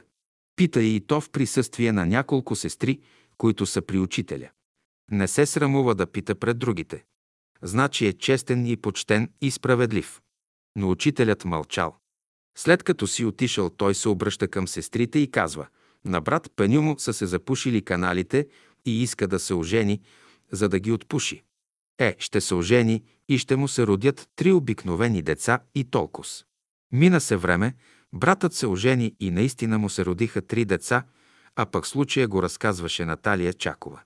А пък ние останахме да гледаме какво ще направят тези три деца, защото тогава се смяташе, че братството може да се разшири и увеличи, като всеки се ожени и си народи по няколко деца. А веднъж учителят разреши този проблем така. Братството и сестринството е състояние на съзнанието, когато то се стреми да се докосне до свръхсъзнанието, в което обитава Духът Божий. 14. Пиянството. Имаше една сестра Радка Сарафова, която бе съпруга на Кръстю Сарафов. Радка имаше втори баща, защото майка й Анастасия се беше оженила за един руснак на име Никита. Те са живеели във Варна, обаче Никита непрекъснато пиел. Тогава майката помолва Радка Сарафова да отидат заедно при учителя, да го помолят за съвет и помощ срещу това пиене. Радка си уредила среща, отиват двете при учителя и Анастасия разказва. Много е добър мъжът ми Никита, но когато пие става страшен.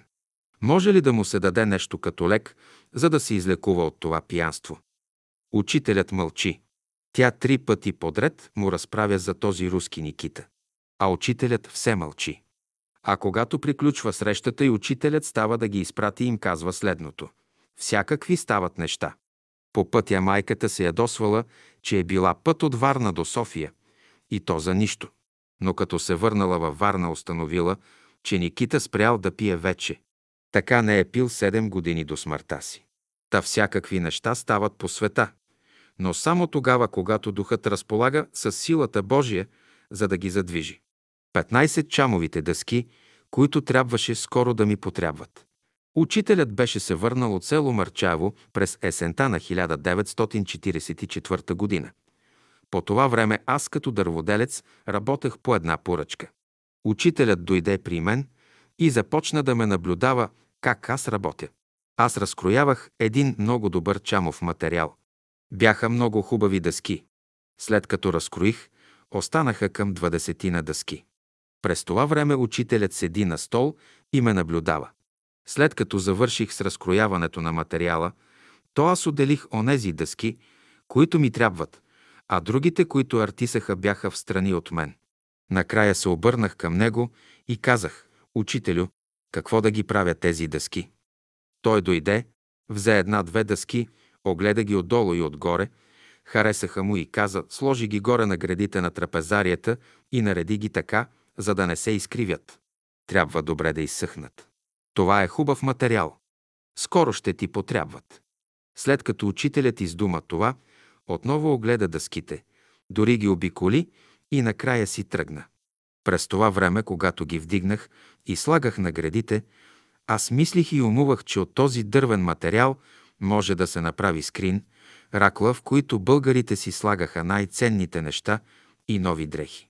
В ума ми остана една картина, че от тези дъски правя някакъв голям скрин, в който ще се постави някаква много ценна вещ. Казах си, че това ще бъде вероятно някои костюми или дрехи на учителя. Наредих дъските и си започнах отново моята работа. Минаха седмици и аз забравих за дъските. Но ето дойде време, че здравето на учителя се влуши, той залиня и дойде време, че той си замина. Не беше завярване, но това се случи и стана. Ами сега? Едни братя се разтичаха да търсят разрешение от властите да погребат тялото на учителя на изгрева. Други се занимаваха с въпроса къде да бъде погребан. Трети трябваше да организират начина на поклонението пред тялото му. По едно време всички извикаха в купом, ще трябва ковчег. И всички отново в един глас казаха. Боянчо. Та аз бях дърводелеца на изгрева. След като чух този грамогласен хор с моето име, аз се запътих към моят тезгях да умувам какво да правя по-нататък. За ковчег трябват дъски. Ами откъде ще намеря сега дъски? Посред зима с сняг до колене и при минус 20 градуса студ. Мисля и не мога да измисля нищо. Бях премръзнал и отидох в трапезарията да си налея едно канче с топла вода. Седя на масата, пия чай и по едно време погледа ми отива нагоре към тавана. И какво да видя? Виждам дъски върху гредите. Скачам и викам, ето ги дъските. И изведнъж пред очите ми премина като на филм цялата картина и разговора с учителя, когато той си избра и подбра дъските, че ме накара да ги сложа да изсъхнат, защото ще ли скоро да ми потрябват. Това време дойде. Стоя, аз гледам нагоре и плаче. Вече разбрах всичко. Учителят се беше погрижил и за това да му се направи хубав ковчег. Свалих дъските, разкроявам ги и непрекъснато плача. Вие правили ли сте ковчег от дъски, подбрани лично от онзи, който трябва да бъде погребан? Вие правили ли сте ковчег за тялото на Великия Учител? По-трудна привилегия едва ли би могла да се измисли и по-достойна не би могла да се намери. Аз изпълних едно от последните желания на учителя, когато бе на земята и крачеше между човеците и даваше Словото на Бога. 16 писмо на учителя до учениците. Моите поздравления на всички приятели и добри ученици, които ходят в пътят на светлината. Бъдете всички радостни духом. Това, което става сега в живота е за добро. Онези, които заминават, отиват си да се преоблекат. Тях Господ ще ги възкреси. Вашите братя, които са отишли да посрещат Христа, които жертвуват живота си от любов за доброто и благото на другите, са благословени от Господа на живота. При Него всички са живи. Тия ваши братя ви поздравяват сега. След големите скърби и страдания ще дойдат дните на благословението и Господ ще обнови всичко. Живейте в любов и от любов към Господа изпълнявайте Неговата воля. Местото на почивката е Божията любов. Аз вярвам във всички вас и съм уверен, че вие ще останете верни Господу. Временните мъчноти и страдания – това са Божията ръка, която ви повдига, за да минете от временното към вечното, от преходното към постоянното. Моето дълбоко желание е вие да бъдете чисти и святи и Господ да пребъде във вашите сърца. Господ Бог мой ще ви благослови и изведе в безопасност всички. Ваш верен пък Дънов. 7.2.1918 година. 17. Божественият параход. Благодарете на Бога за големите блага, които ви е дал. Ние сме като децата, които не съзнават това, което правят за тях. Бог ни е качил на един голям параход, който се движи из пространството с бързина 29 км в секунда. Турил ни е голям фар, слънцето, да не би да се сблъска нашият параход с някои подмоли. И ни разхождат. От дома сме излезли и сме на екскурзия. Всички се ползваме при тази екскурзия от всички блага, които ни се дават при пътуването из пространството. От слънцето, от звездите, от дърветата, от цветята, от реките и прочее. Всеки един от вас да изпрати по едно писмо до свои близки. По една хубава мисъл, по едно хубаво чувство и по една хубава постъпка. Тази година ще бъде доста по-добра от идната година. 22 март 1941 година, 9 часа вечерта в големия салон на изгрева след братската вечеря. 18 молитвата на ученика. Господи, пътят на истината избрах. Ще ходя в истината Ти. Научи ме, Господи, пътищата си. Проводи ми виделината си и истината си, те да ме водят. Придай ми вяра, Господи. Вярвам, Господи. Вярвам, Господи. Магнетофонен запис на Боян Златарев от Вергилий Кръстев от 1980 година.